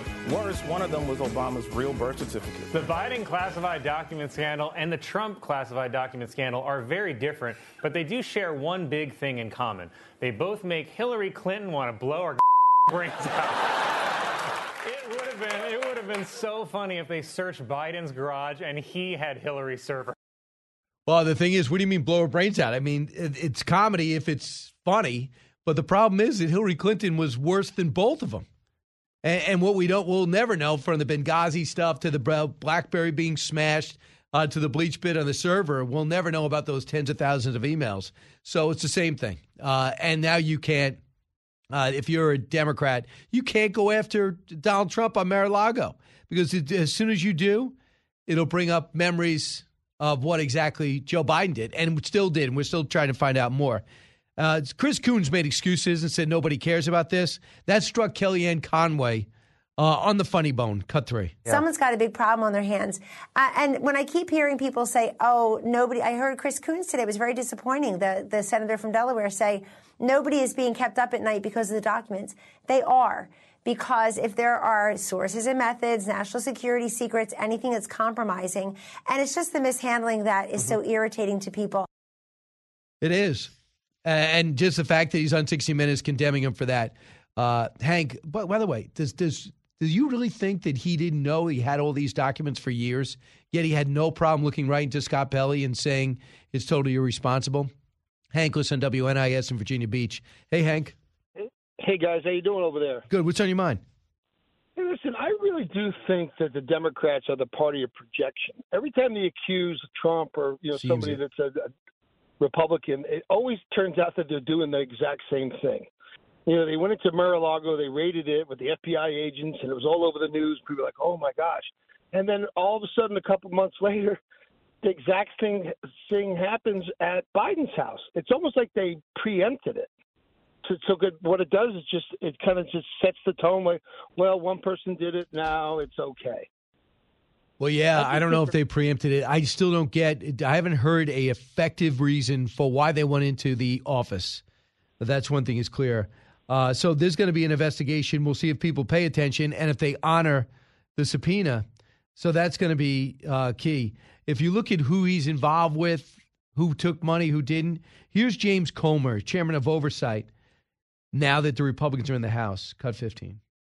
most Americans would be shocked if they saw how many connections the Biden family has to people directly affiliated with the Chinese Communist Party. It's, it's very startling. This has all the patterns of an influence peddling scheme, and it also has the makings of a potential cover up. I mean, you five different locations at least.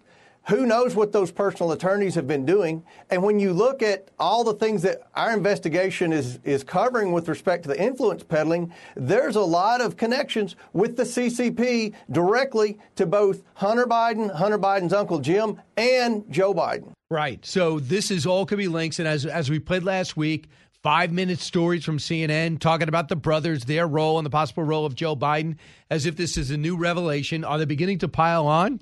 Well, if Joe didn't take the stuff, it would be over by now. Cut 17, Devin Nunes on what the Republicans are running into because they want to start investigating. But look out, cut 17. There was another news dump, not just the one on Saturday night. There was one on Friday, where the DOJ sent Jim Jordan, the chairman of the of the Judiciary Committee, a letter that basically said, "Kiss off. We're not going to give you any information." So what they have to do, what the Republicans are going to need to do, is immediately subpoena, hold in contempt, and then hopefully recommend to DOJ to prosecute, and DOJ would, would, should prosecute. This is what happened to Trump people, Trump affiliated people, Steve Bannon in particular. You know, he was he was indicted, prosecuted, and a jury convicted him in a matter of minutes. Now, is the DOJ going to prosecute themselves when they don't give this information over to Congress? We shall see. Probably not. Uh, I'm going to talk to Bret Baier about that in just a moment, too. And then we'll take your calls right after that at 1 408 7669. So there's a lot going on today. We'll continue to follow these stories. The president wishes he had a different lead story. They're trying desperately to do the debt ceiling, trying desperately to find something that Donald Trump did. But right now, nothing is bigger than this story. The docudrama that keeps on growing. Just when it bottoms out, he comes out.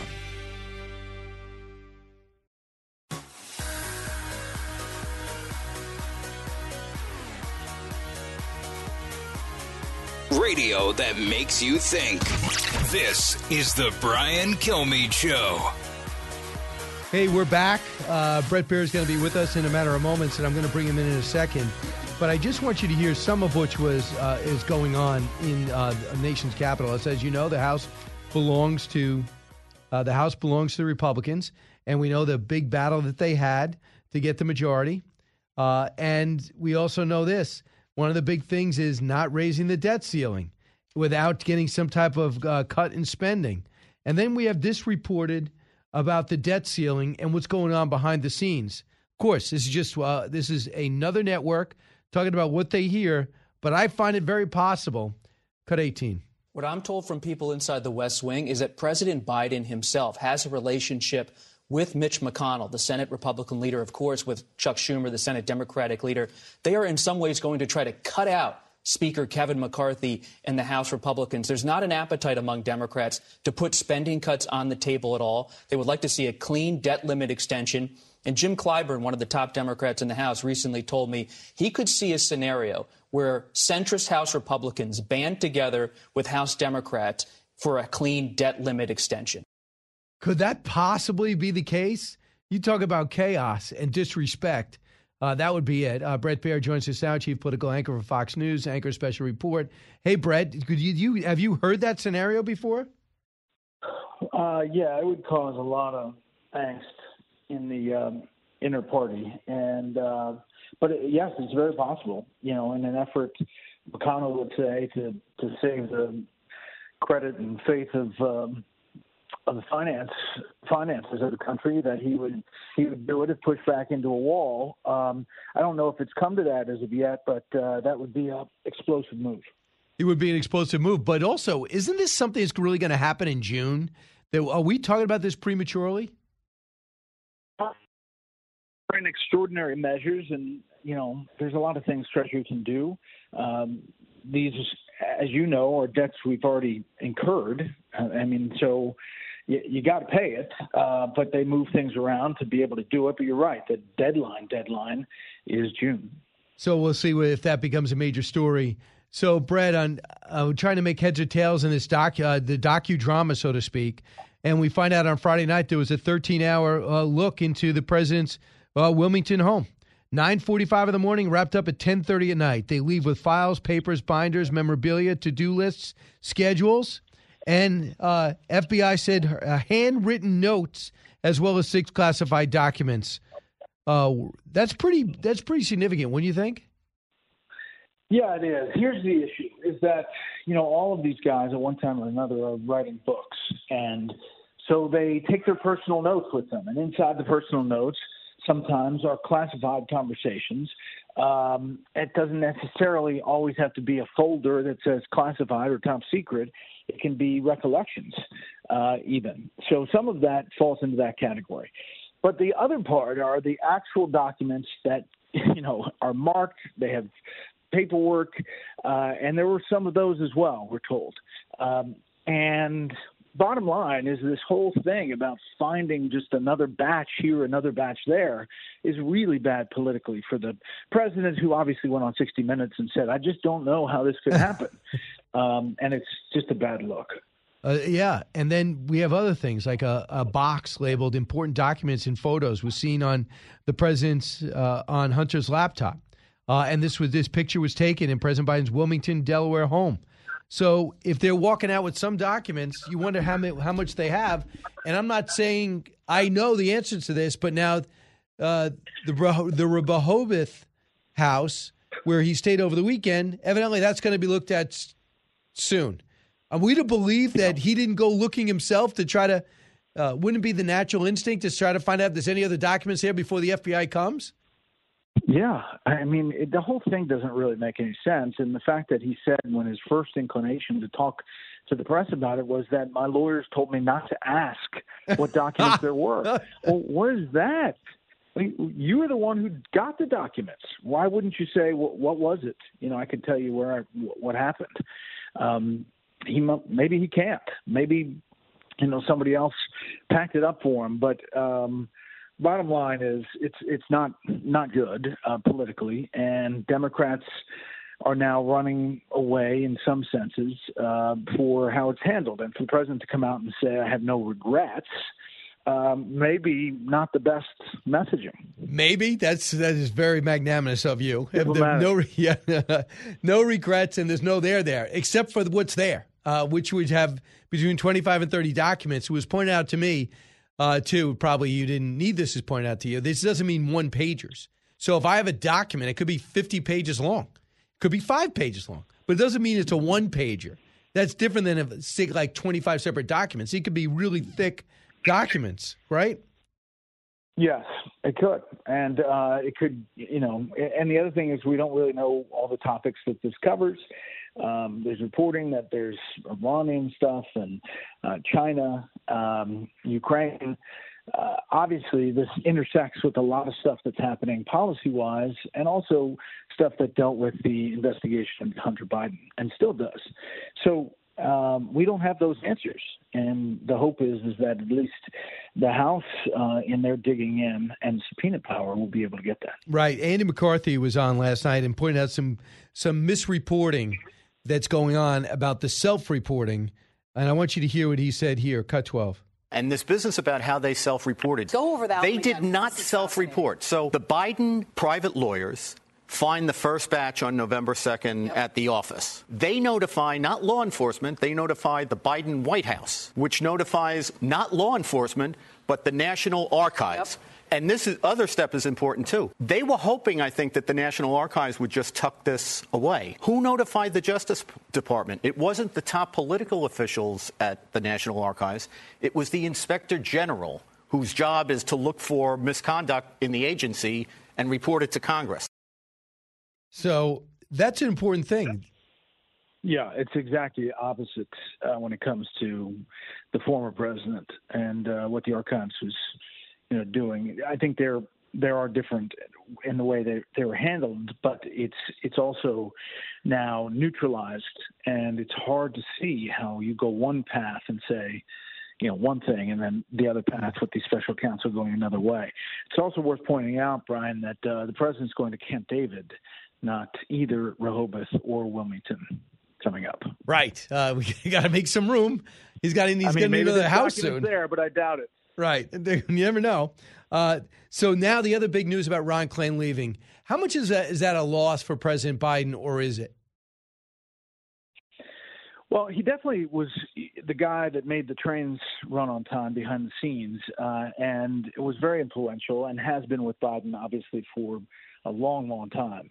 Um, Jeff Zients is uh, kind of a decision maker. You know, he was in that COVID role, but um, he's played other roles in the Obama administrations of old, and um, he's seen, you know, on Capitol Hill uh, respectfully, and so maybe there's a different interaction with lawmakers. Ron Klain uh, tended to tip his hat towards the progressive wing of the Democratic Party, and uh, you kind of felt that in some of the policy decisions President Biden was making. Right. I just want to hear what Larry Kudlow said about him. Cut 31. Ron Klain has allegedly been the mastermind. They called him the prime minister. He's been deeply involved in every single policy issue, calling the shots for the most part, going all the way back to 2021. What was Ron Klain's role in the Afghanistan catastrophe? What has Ron Klain's role been in the immigration Mexican border catastrophe?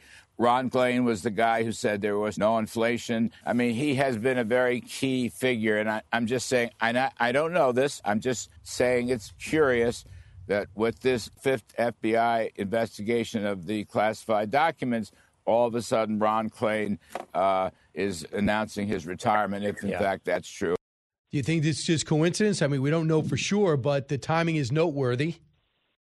It is noteworthy. I think Klain has said publicly that he was looking after the midterms to make a change, but um, and he's been on the record about that before. But maybe this speeds it up. Maybe it changes the dynamic. Maybe it's time to get mm. out before you know all of that starts. But uh, I think he had talked about transitioning out. It's you know the usual transition. I think President Trump had been through three chiefs of staff at this point. Um, worth you know compare and contrast. Right. Uh, lastly, sad weekend. Alan Komisarow uh, passed away at the age of 47. A guy you knew uh, quite well, worked with you from day one. A great writer and producer, right, Bret? Yeah, yeah, amazing guy. I went to the memorial service this weekend up in East Brunswick, New Jersey, and there was an outpouring of uh, support not only from Fox um, but from everybody he touched. So he could barely fit into the um, memorial place, and it, it was it was very touching. And he was a great, great guy, and we're going to miss him. He was in my ear every election night, every major event, uh, and was really good at his job. Well, Bret Baier, uh, thanks so much. We'll, we'll see you on a special report tonight. All right, see you. You got it. One eight six six four zero oh eight seven six six nine. We'll wrap up this hour and talk uh, and talk some more about everything here. Also, is Joe Manchin running in 2024? You'll hear what he have to say about that. Educating, entertaining, enlightening. You're with Brian Kilmeade.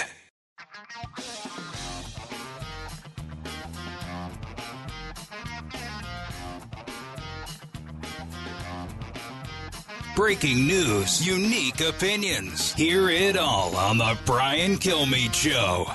Hey, welcome back. Just got a few minutes here to uh, a few minutes here to go over uh, to go over a few things and also take some of your calls. And just got to remind you, if you ever want to, I get a lot of questions like, well, how do I get one of your books? How do I get it signed? If you go to briankilmeade.com, it'll go to my local bookstore.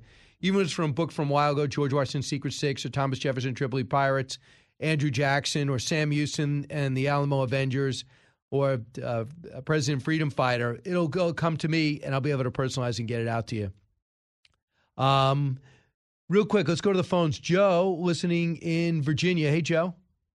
Hey, Brian, great show. Thank you. Hey, I just want to say I think all of this with the top secret documents, it could be that the Democrats are setting up President Joe Biden on purpose because nobody wants him to run for president to begin with. Would they want to levy a penalty against him saying he's disqualified to run? Eh, rather than having him come out and say, I'm not going to run because then that would, you know, that that would mean the rest of his presidency.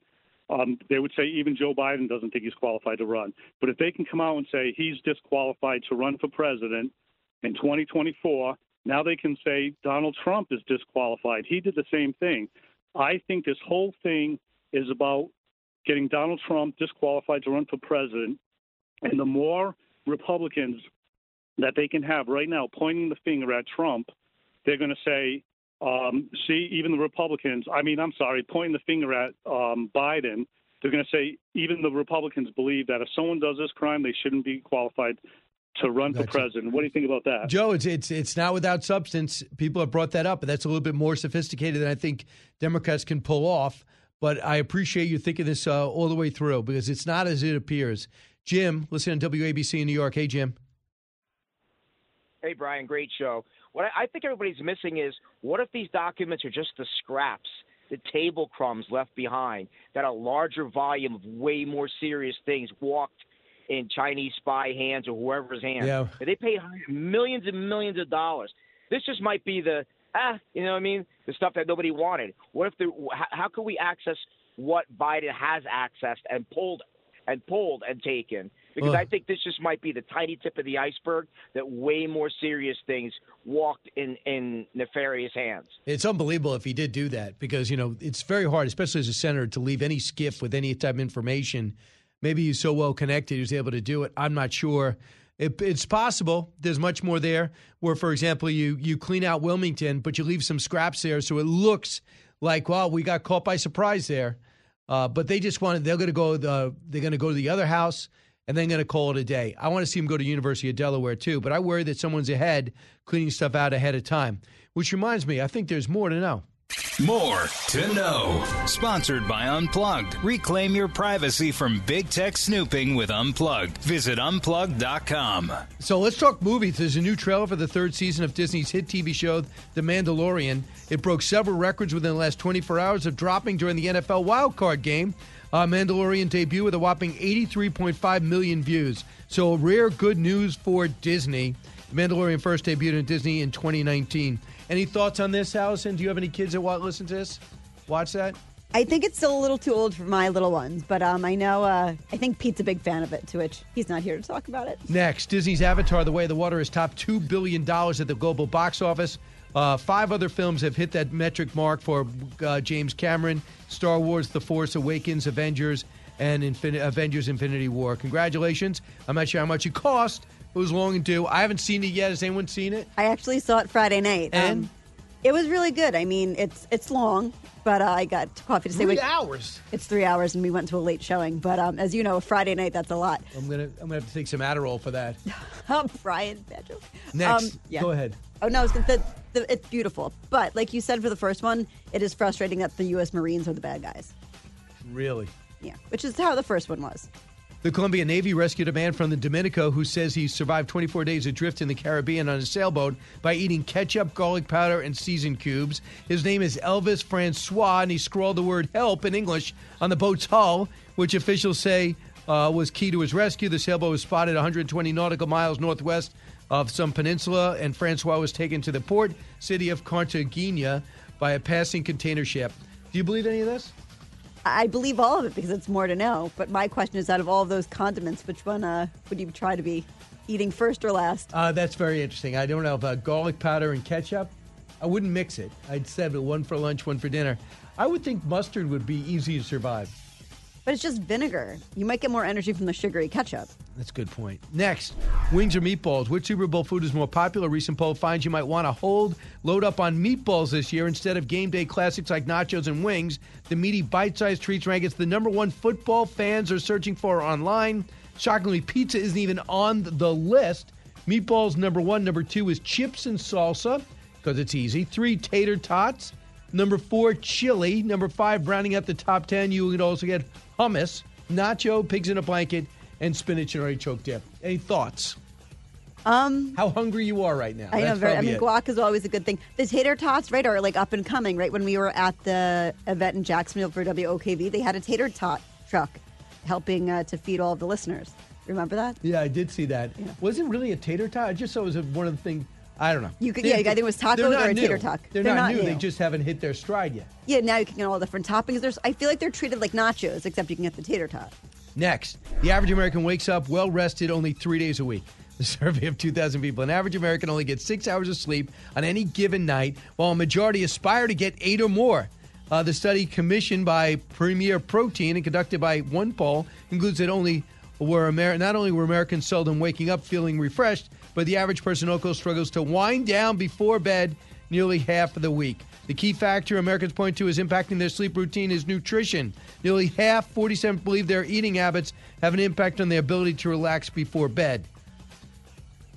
People also have a difficult time relaxing and unwinding before bed when they miss the health goals during the day because they feel bad. I feel bad. Maybe they're not tired enough. Yeah. How many days a week do you wake up feeling refreshed? How many days a week are there? I don't remember ever. Because on the weekends, I sleep so much, it actually hurts to get up. You're you feel overly out of it. tired. It's almost like you're hungover. Uh, Or I will- maybe you are hungover. I will say this: the Apple Watch doesn't help. It just reminds you. It says all crazy stuff.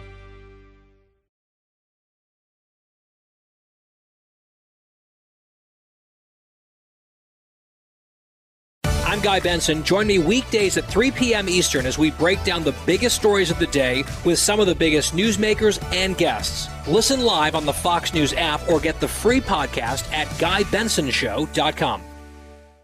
Listen to the show ad free on Fox News Podcast Plus, on Apple Podcast, Amazon Music with your Prime membership, or subscribe wherever you get your podcasts.